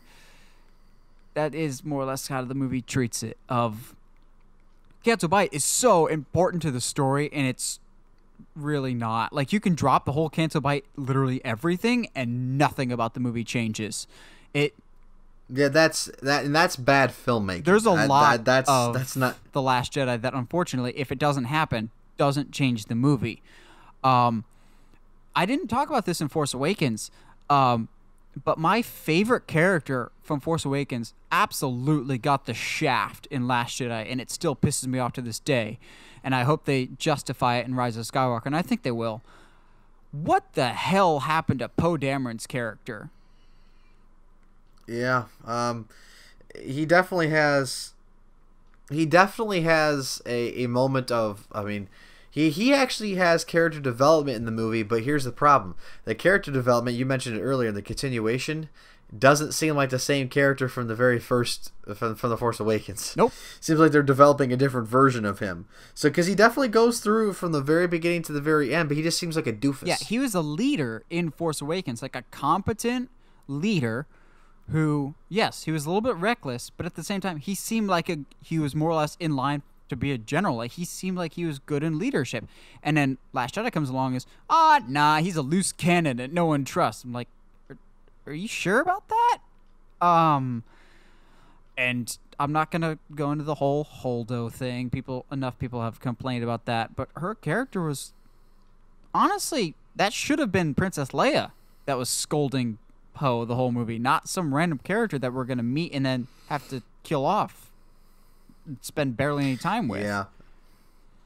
Yeah, I, I I'll say uh, everything. You know, it's the Last Jedi. I actually I think is a. I don't even want to say it's a good movie because of the Canto Bight sequence. It's hard for me to get away that because there are moments I think that are brilliant. Say what you want about the Holdo sacrifice, but from a purely visual standpoint, artistic design, the Holdo sacrifice sequence is absolutely breathtaking. Uh, there's been a few moments in theaters where I have gasped because it was just so shocking visually. And again, the sound design, were basically the lack of sound design, absolutely brilliant. I, it's still one of my favorite Star Wars moments in history. Just be, and that that is where you see the brilliance of filmmaking. Um, I always wanted to see like when when kind of C-3PO was talking about you know there's some there's some gab in the the in A New Hope about the idea uh, when when they come out of hyperspace and they believe they've come through like an asteroid field and Han talks about um, uh, talks about the idea of you know of what you have to do as far as calculating a jump to light speed. And we actually get to see the consequences and the kinetic force and the physics involved when a ship going at the speed of light runs into another ship and the and basically the domino effect that happens like that would that is so cool to see. Unfortunately like you said it's with a character that doesn't really matter. It has no weight. It doesn't i don't have any emotion to it. Um, and when you you talk about a movie that's also set like from the beginning of the Force Awakens to the end of the Last Jedi. We've spent a week with these characters, and these are two major motion pictures that have been taken that physically, like in, real time, take place two years apart. The original trilogy, I will fight this. People don't agree with me, Nate, on this, but I'm going to say from a narrative perspective, from from the beginning or from the New Hope to beginning of Empire Strikes Back, it's basically three years in that timeline. Luke Skywalker looks different, sounds Well, different, there's a car accident to acts blame for different. that, Yeah, yeah. I will say yes, but he also looks older as well, looks more mature, and just like the Harry Potter films, uh, with those characters that grow up over time, he also you see him use the Force for the first time for the most part. You see him grab his lightsaber in the in the in the ice cave with the Wampa sequence, and it's believable. Why is it believable? Because you know that there's been time that has passed. There's an arc. The there's a story for Luke. Yes, He's there- changed as a exactly. My big issue Yeah, he with our protagonist, well, our main protagonist in these new ones, I haven't talked about it yet. Um, I liked Rey for the most part in Force Awakens. A lot of people are just like, she's a Mary Sue, whatever, whatever. Uh, I still don't think people really know what that means when they say it in arguments. Um, I think in Force Awakens, Rey is fine, but as we've seen uh, for these movies, overarching is she pales in comparison to Luke because my big issue with Rey is she has no arc. She never changes. They keep saying she does, but she's always, um, I don't know where I come from. I'm gonna learn about some things in the Force. That's both Force Awakens and Last Jedi, and seemingly what we're getting for Rise of Skywalker. There is no growth as a character. Where Luke is in A New Hope as an annoying, whiny brat on a desert to full fledged, all powerful Jedi by the end of Return of the Jedi, that's a journey. Um, and Rey, more or less, is the same character in every single movie. She's, I've also said this before, she never loses, which is so frustrating because loss is how and when you relate to the characters in a movie. Of Luke losing his hand in Empire only to come back strong on Return of the Jedi because he's had to buckle down on his training. Loss makes a character more interesting. It means they're still human. They can still feel pain. Having Rey never lose in any fight whatsoever damages her character because it makes more or less makes her super unrelatable of well, no harm can come to her. That's why I've almost said from the beginning in terms of characters, and I know some people absolutely hate this character, but for me, Kylo Ren is a thousand times more interesting than Rey because he actually has an interesting story and has moments of confliction as a character and has grown as a character. The Yeah. Kylo Ren we see in Rise No, of you're- Skywalker you're right. is not the Kylo Ren that we see in Force Awakens. So, conspiracy theory, maybe he's the hero of the trilogy. I said, well, we could go find that out. We just have to go over No, to Reddit no, and, and no, read no, all the spoilers. Uh, Don't you cast that uh, evil on no, me. You're, you're right. I, I've done well so far. I, I that's so funny. Yeah, there's a lot of disjointedness. I, I think from the very beginning, not having a cohesive story written about where you want everything to go, massive mistake. I have no idea how uh, that actually happens in a leading particular like as a leadership like here's the narrative we want to tell at the very be- beginning and here's where we want it to be by the end so at the very end we want to get here i think it's also foolish to say here's how we map it out every step of the way because you know like you said, fans have different reactions to some things, and once you put some things on screen, things need to change. So I, I don't think you need to put all your eggs in one basket, but to at least say, here's where we want to end up because this is how we best end the Skywalker saga. Um, I don't think they even had that in mind. I think that's evident by the fact they had three different directors. They fired different directors. They had different people writing these. Uh, they had no idea what was really going on. Like you said, the lack of cohesion between episode 7 and episode 8 is so apparent. It feels like it was one's a dream and the other one's reality as far as what our characters are and we're, and we're uh, designed to be uh, from the very first drafts of the scripts. So it, it's it's that and like how that happens on such a massive level. I just don't understand. But it, again, I will again I will say that it's it's the closeness. Episode eight happens right after episode seven. I think that is a massive narrative choice when it comes to uh, motion picture film and trilogy. There's got to be time passage. And now, unless you're telling the Lord of the Rings type of thing where you're supposed to have it, like because you're following predetermined source material, um, that I that I totally understand. It's a different argument here. With Lord of the Rings, you're right because the characters themselves are on a time crunch. They have to destroy this ring Yes. because they're being chased. Yes, they have to. And in Star Wars, every film has time passing between it. Every single one. It's part of it. That's how you can subconsciously have characters grow or develop new personality traits, have different powers. Physically, I said, even physically look different. All of that buys into the factor like, so when a character does something different, you don't have to have a bunch of exposition. They just do things and it's believable because that's just life. It's like when you haven't seen a friend in a year and they look different or they have a different vocabulary because they picked up on a different, different, um, wor- words that you you know different uh, habits. It's but you know unless their whole DNA you know has changed, usually it's not a bad thing. You know, it's it's usually it's like hey yeah you know hey you've changed in these moderate ways over the course of a year, but to, to say that you're going to tell a cohesive story in Star Wars and like you said the lack of character development like I, just don't see any character development, at least from a continuation standpoint. It does it does seem like the Rise of Skywalker is going to have that. Um, it definitely feels like a J.J. Abrams film, but I, I, I gotta say, man, I am. I I was disappointed, and I and to talk about the other ones, I was disappointed in Rogue One. I thought that was mismarketed. I thought the movie we're gonna get was very dark and gritty, and I still applaud them for still, you know, going with a darker ending of all the protagonists dying and actually sacrificing themselves.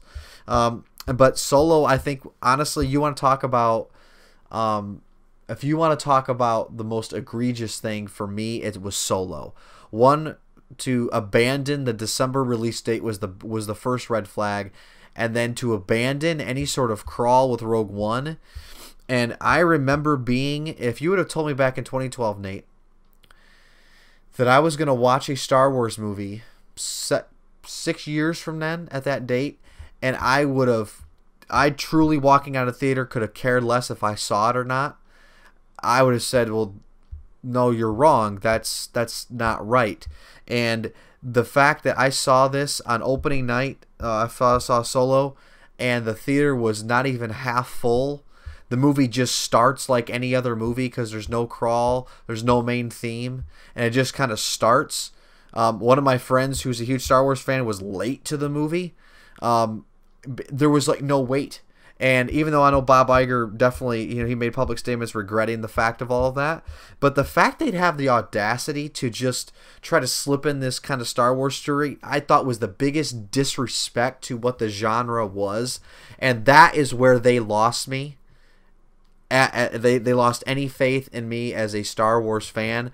I immediately checked out with Disney saying this has a Star Wars brand, but it's not Star Wars to me. And then and because of I that that I took that as blatant disrespect, and and so Rise of Skywalker seems more like Star Wars. Just like the Force Awakens. You brought up Bob Iger but I, uh, blaming yeah, Solo. So. What bothered me about that is he put the blame in the wrong spot he's just like, oh, the movie, the reason why Solo didn't do well is because it came too soon after Last Jedi. Um, no, moron. The reason why Solo didn't do well is we were telling you to your face for months and for years. Solo is not a movie we want to see. It is a character. No. If you're gonna do it, it has to be with Han Solo. But we don't really need an origin story for Han Solo. It's it's a character that doesn't need it. We want an Obi Wan project. We want a Boba Fett project. We want literally anything but solo and just like nah you you guys want solo you just don't know you want it and sure enough we didn't want it then they tried to find this that, and the other excuse for why it failed when people were saying forever this is a movie we do not want and we will not go see. And disney thought they knew better. They thought they knew what the people wanted and stuck to their guns and it blew up in their face. And i it still pisses me off to this day because the failure of Rogue One and the failure of Solo is the reason we never got our Obi Wan movie. They're more or less, if you read between the lines now, it's Obi- Ewan McGregor has been attached to this Obi Wan movie for years and was supposed to happen, but because of the failures of Solo and of Rogue One, it got turned into this Disney Plus series, which thankfully we're getting that, but Solo was a project that never should have happened. And they kept placing the blame in the wrong spot. Also, I love Lord Miller's directors. They were absolutely the wrong choice for Solo. Oh yeah. Yeah, it's just go get out the new bright shiny toy and then regretting it afterwards. It's like almost buyer's That's remorse. all of Kathleen and Kennedy's run at Lucasfilm though, is she gets the sexy names to direct movies because they have big hits before, not necessarily considering if they're the right fits for the films that they're doing. J.J. Abrams was a good fit for Force Awakens. Rian Johnson was a big name coming off of Looper, but was he the right choice for Last Jedi? That's for you people at home to determine. I'm not going to tell you how to think. Um, we will definitely differ on this one, I'm sure. I've never thought that Gareth Edwards was a good choice for Rogue One because if there's one weakness that Gareth Edwards has, it's human characters. I hate the humans in the 2014 Godzilla. They are so bland and un- uninteresting, except for the one that they killed 10 minutes into the movie, which I still think is, was a dumb choice. Um, he has issues with human characters, and that's something you really need when the movie is more or less a spy thriller and a heist movie. You need good, compelling characters, and I hate almost all the characters in Rogue One that are humans. K2SO was a one shining, redeeming thing. Um, Lord and Miller, great directors. Poor choice for Solo. It just does not fit. It's like Christopher Nolan directing a comedy. It just doesn't work. They're great with their own lane, but don't make them pop out of their bubble. And Kathleen Kennedy sh- has shown time and time again she gets it mainly for the headlines, not for what's a good fit. Yeah, yeah, I, I, uh, I totally agree with you. I like the 2014 Godzilla because I, I didn't, I wasn't expecting, uh, to even care about the human characters because I'm there to see Godzilla and I got Godzilla, not nearly enough, but I still liked it. The reason why I thought it was going to be good is because of that that leaked um, leaked Star Wars Celebration footage of what the uh, Obi Wan and the narrative and just the whole pitch of the film, and then the the concept art and kind of like the influence of Saving Private Ryan and just like what it was going to cost. It was going to seem to be very very gritty. So I was on board with that. Obviously, half of the marketing campaign uh, was misleading. Um, there's the reshoots and you know the characters dying didn't have because like the original ending was that all of them were supposed to die at Darth Vader's hand. Uh, that would have been amazing to see. Uh, very dark and everything. I understand why Disney didn't want to have their name on it, but I thought that'd been made made for a better story. Uh, basically, I think Gareth Edwards' vision was too dark and too gritty for for Lucasfilm, and they decided to change it. And they had a little bit of a disagreement on that. That's why they brought in Tony Gilroy, and I think he did a very inferior job to what Gareth Edwards would have done. But it was more lighthearted because of how they split up the last act. They split up all the characters so they could die their own heroic deaths that are a little bit more lighthearted. Um, that's why you have like the whole. If you watch the trailer and then watch the film, there's a lot of shots that aren't even in there, and you can tell. I mean, it was one of the most blatant reshoot, re-edits you, you've ever seen versus marketing versus final product. So I think Gareth Edwards had a pretty good film, and they didn't allow him to do it. Um, and I think he disagreed with that, and that's why they brought in a new a new director to at least do the reshoots. It's pretty simple to me to put that puzzle piece together. Uh, so what I expected and what I got from Rogue One is what was the most disappointing thing. It, however, is my second my second favorite of what we've gotten so far. I still don't like the film, but objectively, I can't say that it's a bad film because I think it's competently done. Honestly. I will give enormous amounts of credit though to Gareth Edwards in how he handled the situation of uh, he so. was absolutely professional. Um, same thing with J.J. Abrams. There has been some talk for many years now that J.J. and Rian Johnson do not get along, um, and have not for a lot of years. And there, these are these are just rumors. that have never been confirmed that J.J. While he may say on the surface that he approved of Last Jedi, he was not a fan of some of the things that were changed from his narrative in Last Jedi. But he's remained very professional in interviews, being like, "Oh yeah, Last Jedi was great to watch as a fan." This, that, and the other thing. Like both him and Gareth Edwards, super professional, great company guys, and I think that's why Lucasfilm hasn't thrown them under the bus like they have some other directors.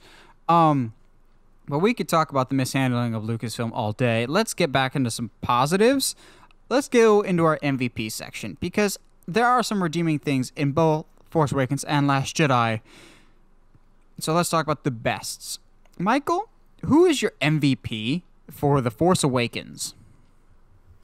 Uh, BB-8. Uh, I, I I'm very partial to droids because they play such a key uh, key part. Uh, he he basically steals the show uh, as far as just like the adorable factor, and really kind of buys into this the fact that you're like, oh, I don't necessarily miss R2 or C3PO as much as I thought I would because this new droid is just awesome. Obviously, he carries the, the key to um, to Luke Skywalker, which you know is basically the whole MacGuffin of the movie. And you know, I, I think that BB-8's personality is fantastic, and he he I think adds so much to the film itself. Uh, and I love the the character design, his personality, everything about it. So he's my MVP for Force Awakens. Uh, uh mine is very very close to it. Uh, it's the character that's introduced after BB-8 in Force Awakens. So BB-8 is the first character we see in Force Awakens, followed closely behind by my MVP, Poe Dameron. So Poe Dameron doesn't get nearly as much screen time as he deserves in Force Awakens, but he has probably the most important job in all of Star Wars, which was get the audience back in. So I say that because he's the first human character we've met um, since the prequels, and a lot of people hate the characters in the prequels because they're not written well. So the pressure is really on Oscar Isaac's performance as Poe Dameron to get us back to caring about human characters again, but also to like them, just to understand them again, just to make it feel like Star Wars. And almost right off the bat, when he's talking to Lor San Tekka, that's all right. But the moment right off the bat, they're just like, all right, I'm glad I got your pop figure, is when Kylo Ren's interrogating him and he's just staring at him, and Poe is just like, so do I talk? Do you talk? How does this work? Yeah, who talks first? That's uh, yes. You want absolutely. you want to take off the mask? It's a little it's a little hard to understand you with the whole breathing apparatus of just like he's not trying to be Han Solo, which I thought going into it he might just be a Han Solo clone. He's not Han Solo. He's Poe Dameron, and he's a lot of fun. So then when Finn breaks him out, he's just like, "Why are you breaking me out? Because it's the right thing to do. You need a pilot. I need a pilot." Just those little interactions that were so desperately missing from Force from the prequels, just a sense of fun, and uh, besides my favorite scene, which we'll talk about later, um, one of the scenes that gave me the biggest smile on my face the whole movie um, was not seeing the Falcon again, as great as that was, but it's when Finn and Poe escape, and it's just a sense of com- immediate camaraderie between the two of them, and just fun of. Uh, FN two one eight seven. I don't I don't like that. Finn. How about I call you Finn? And then they shoot down the other TIE fighters and the lasers and they're just they're having fun together and heaven forbid we have fun in a Star Wars movie. Um and I'll talk more about him because he's in my favorite moment of Force Awakens, but I'll talk about that later. Poe is just he was the character that we all needed to be reintroduced into the Star Wars world. He was the perfect character for that of fun, but not trying to be someone else. Um, also not related to somebody else, which is something these new movies rely a little too heavily on. Um, also, I will give he's not my MVP, but an honorable mention to Adam Driver as Kylo Ren. I thought he was phenomenal in The Force Awakens, considering all the different things that's asked of him in that role. Of, uh, I said at the time, uh, if you take just A New Hope and just Force Awakens, compare those two movies side by side, Kylo Ren is more interesting than Darth Vader, which got me in a lot of fights at the time, but I still stand by that. Yeah, that'll do that for you. But at, I still stand by that because in episode four, Vader does literally nothing, whereas Kylo, you get more of his backstory and he's more compelling of a character. Now, as the movies progress, Vader became one of the greatest villains of all time, and Kylo is still Kylo, but Kylo still leagues more interesting than a lot of his co-stars. Um, but Adam Driver continues to be like he really burst on the stage in Star Wars, and I've kind of been following his career ever since. He's a phenomenal actor, and he really showcased that for me for the first time in Force Awakens. Um, move on to Last Jedi. Who is your MVP for Last Jedi?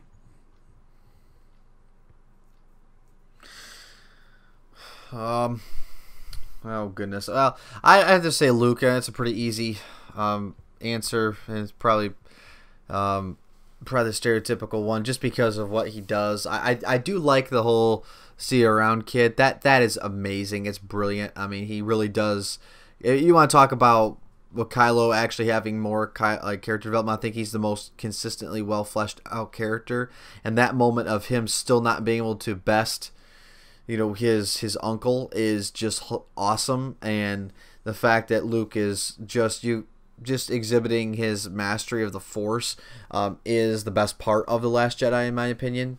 Um, and seeing Kylo just his anger just doesn't work out, and he's kind of just left to wonder. Okay, I've killed my master. I I'm still obviously incredibly inferior to the light side here, and Rey's gotten away. What do I do now? So I, I think I think it leaves all of that leaves him in a great, great like and fascinating stance, and and for for Luke for him to come in at least have a moment with his sister there, wink at C3PO, which seemed more Mark Hamill than it did Luke Skywalker, which I still think is such an odd directorial choice. But that that aside, um, it's got to be Luke. It, it, just because of what he does to help save save the rebels, at least distract them enough to, to get out. Yeah, I completely agree. Mine is Luke as well. Um, not because of the big action scenes, but I know a lot of people wanted Luke to return as the great Jedi Knight that he has always been.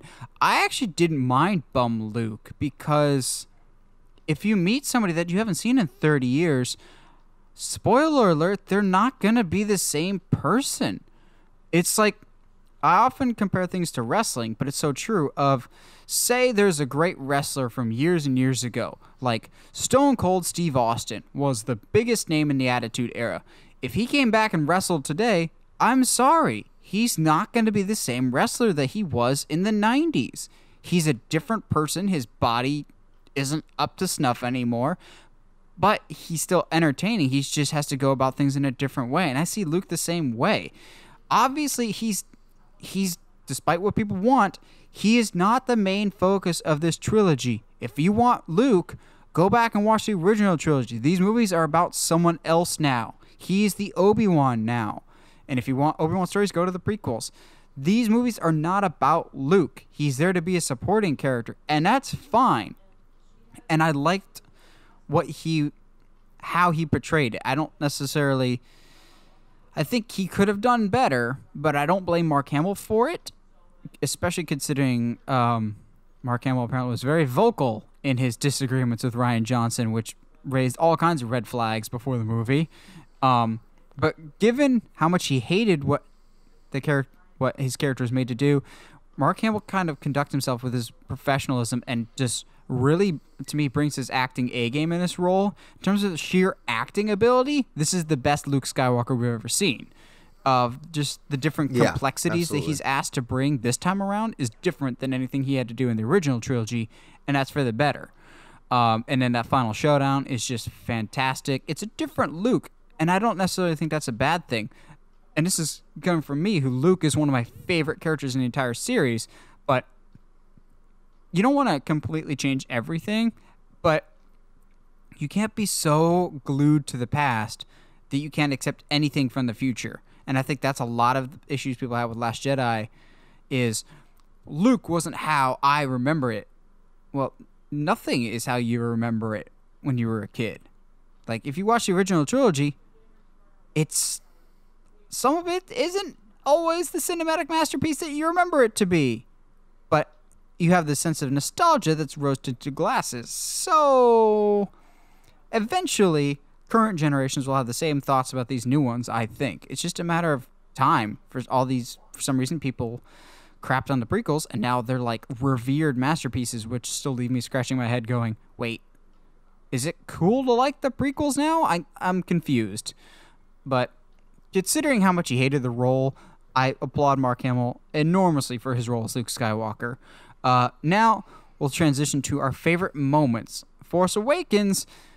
I actually had to think about this one just because I enjoy so much of the movie. I had to think about one moment in particular that stood out to me, and come. The, the Force yes, Awakens. There's so much of the movie. Oh, okay. okay. Gotcha. Oh, I, I, uh, I, you hadn't. Uh, I thought you, you're going Last Jedi. Are you just agreeing with me, or now you're just giving me your two? Yes, Is yes, that- yes. Oh, okay. No My worries. apologies. Okay. So yeah, Sorry. Force Awakens. I enjoyed so much of Force Awakens. I had it took me a little bit to narrow it down, but then when I thought about it, it's just like, oh yeah, it's obvious. So I said Poe Dameron was my favorite character, and he's responsible for my favorite scene, and that's when Finn, Han, and Chewie are surrounded at uh, Maz Kanata's castle on Takodana, and then all of a sudden you hear the great music by John Williams. Dun dun dun dun dun dun. dun. Uh, it's like the March of the Resistance or the resistance theme or something, and all of a sudden you see like three or four X-wings gliding across the water, which we've never seen X-wings like fly this low before in a movie, uh, like gliding across the water, like kicking up water, and you're just like, oh, that's an awesome, beautiful shot. And then the, the dog fight uh, around Takodana was fantastic because I remember at Star Wars Celebration they asked Oscar Isaac, "So what's Poe Dameron like?" And his first thing out of his mouth was, "He's the best pilot in the galaxy." And I'm just like, "All right, ego." I, I highly doubt that, but whatever. And then in that shot, in a single take, you see Poe Dameron just shoot down like seven TIE fighters just back to back, and you're like, oh, kill streak this dude knows what he's talking about. All right, you are the best pilot in the galaxy. And then they forget it for Last Jedi. But um, the music that accompanies that, just seeing the X-wings gliding across the water, and also I have a major crush on Poe Dameron's X-wing. That black and gold, the black and orange is gorgeous. Um, I love that scene yes, so much. That was really well done. Yeah, the um, I, I I definitely would agree with you. I mean, I can't disagree with any of your things. I'm just going to argue more semantics, but um, yeah, the MVPs of this are a little bit more, I think, clear cut.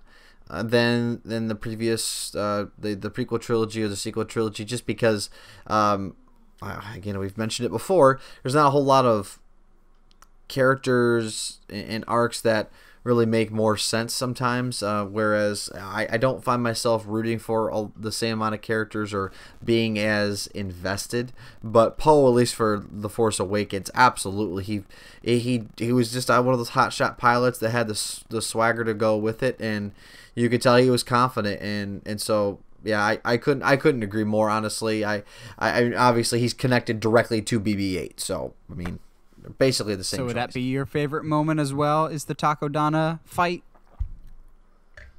Um. It,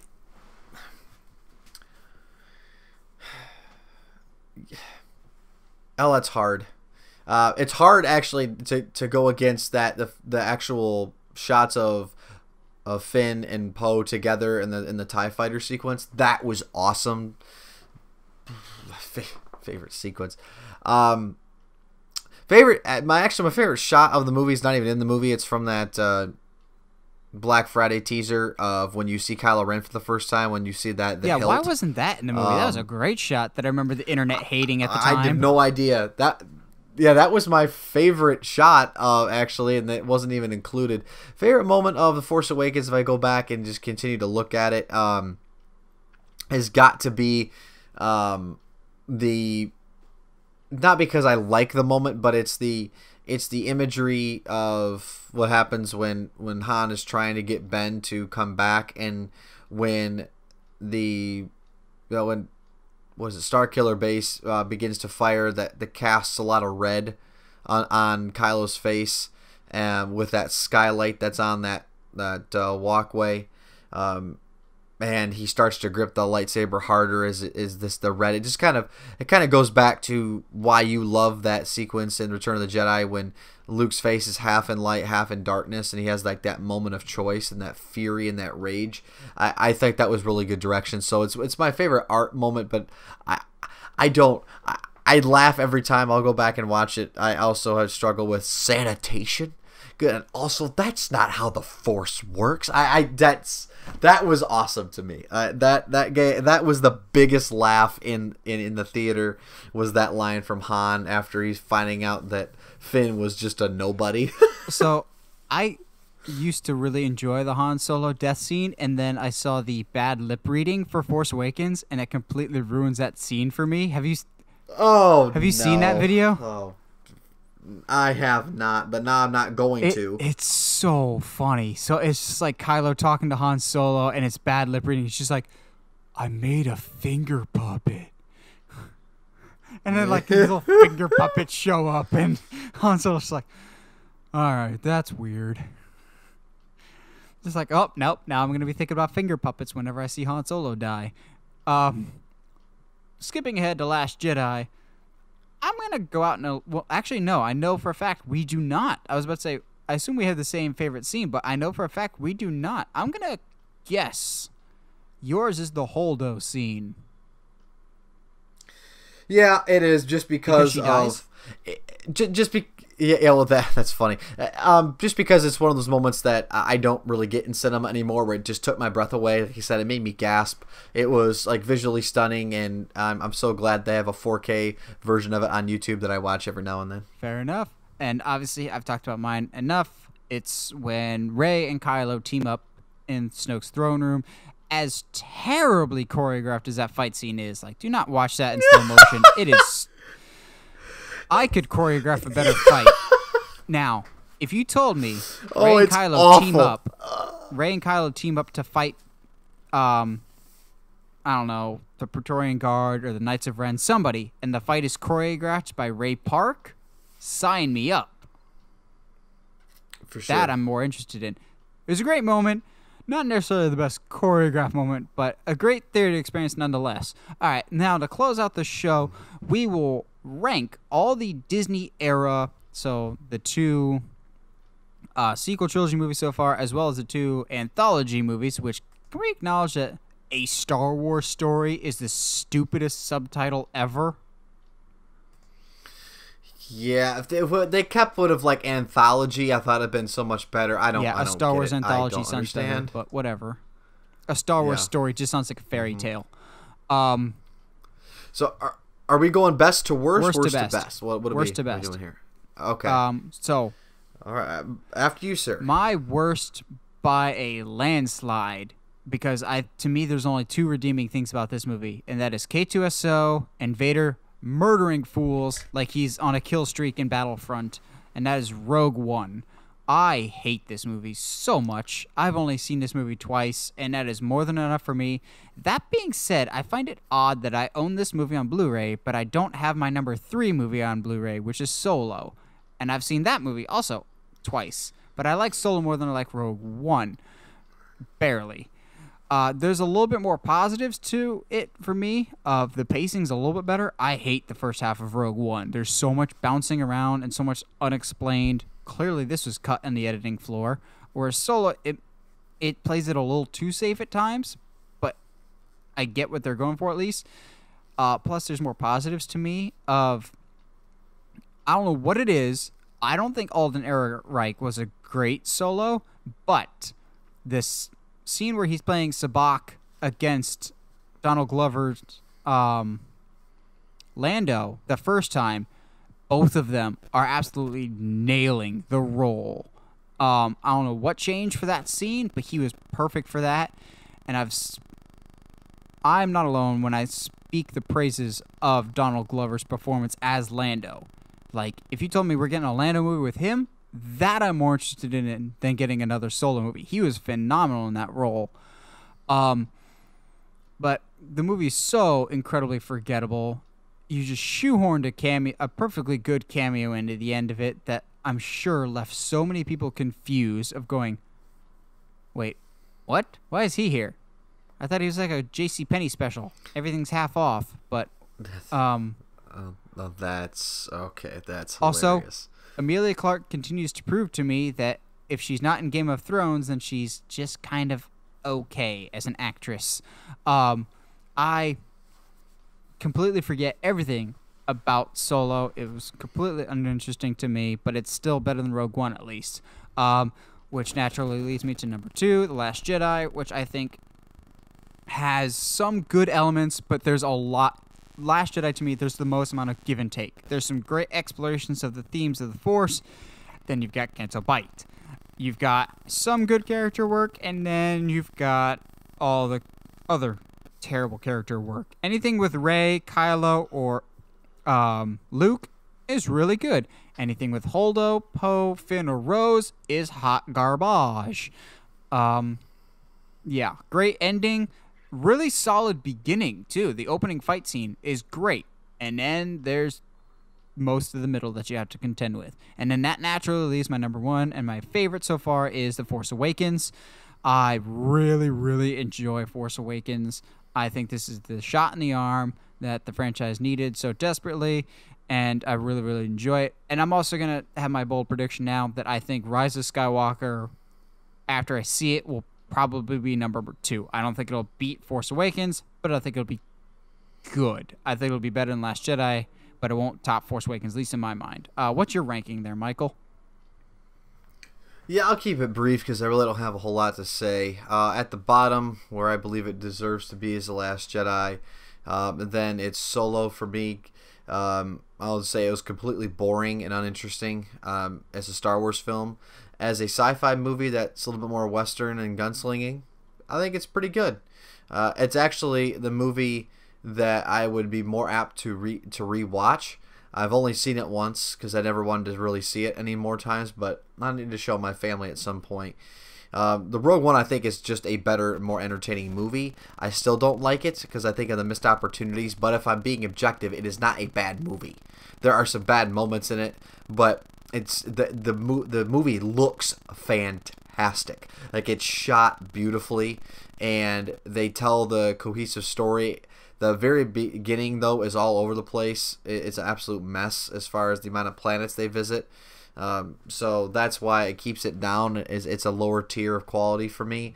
Uh, the Force Awakens is my favorite of this new one, just because um, the movie looks great. It's a reintroduction to Star Wars, but even the novelty aside, really for me, it's it like I said, it feels like Star Wars, but the all the aesthetics look great. I think it looks better than the Last Jedi as far as like some of the CGI and art direction. Uh, I don't know how it was even possible, but it does Except in my for opinion. the Rathtars. Screw but, those uh, things. yeah, yeah, yeah. I, I understand. I hear you. Um, but I am, I am. I was blown away by the Force Awakens. Uh, every other film falls short because it feels like it's trying to force itself into a Star Wars universe. Honestly, it feels like a movie that is set outside of the Star Wars universe. Then the script was converted to add Star Wars, um, like vernacular in it and then set it in a sci-fi universe or, or, basically a space opera. That's how it feels versus the script and the feel and the flow of the Force Awakens feels like it was always embedded in the Star Wars universe, Star Wars canon. Um, and based on what I've read, I know a lot more than you do about uh, Rise of Skywalker, uh, and, and on purpose. Um, and so I will say this: I am fully expecting uh, the Rise of Skywalker to be my favorite Star Wars Oh. film since Return of the Really? Jedi. Like I, I have yes, uh, because of what I know what happens already. Um, spoilers don't bother me anymore. Uh, spoilers would have bothered me for the Force Awakens, but because I've basically given up on this kind of era of Star Wars, I really don't care that much. Uh, but I am fully expecting to to absolutely love this movie, and I do have high hopes and expectations. And if they do fall short, um, you know that's technically on me. But I, I but at this point, given what it's supposed to be, what I know about it, I want to have high expectations. I don't want to just kind of like, I hope it's mediocre. That's just not how I feel. I want it to be fantastic. I'm expecting it to be great because all of the puzzle pieces are there. And from what I know, I, I actually will, I'm expecting to like it more in The Force Awakens and, and better than all the prequels. So uh, it should be in my top five at the end. If it's not, I'm going to be disappointed, Nate. I'm just, just being honest Well, with you. You actually got my excitement up a little bit for Rise of Skywalker. I've I've slowly been getting more excited, but you just amped me up a little bit more. So thanks for that. I'm I'm excited now. I, you're welcome. You're welcome, buddies. Two days. What are you actually seeing? Uh, eight fifteen Thursday night. Okay, so you're gonna see it ahead of me. So I will be. I will still not actually have started the film by the time you get out of your showing. So unlike in years past, I will have a text. Um, I my phone will be awaiting a text from you, kind sir, because my movie doesn't start until eleven forty-five. It's trash. It's like So- Michael Bay directed it.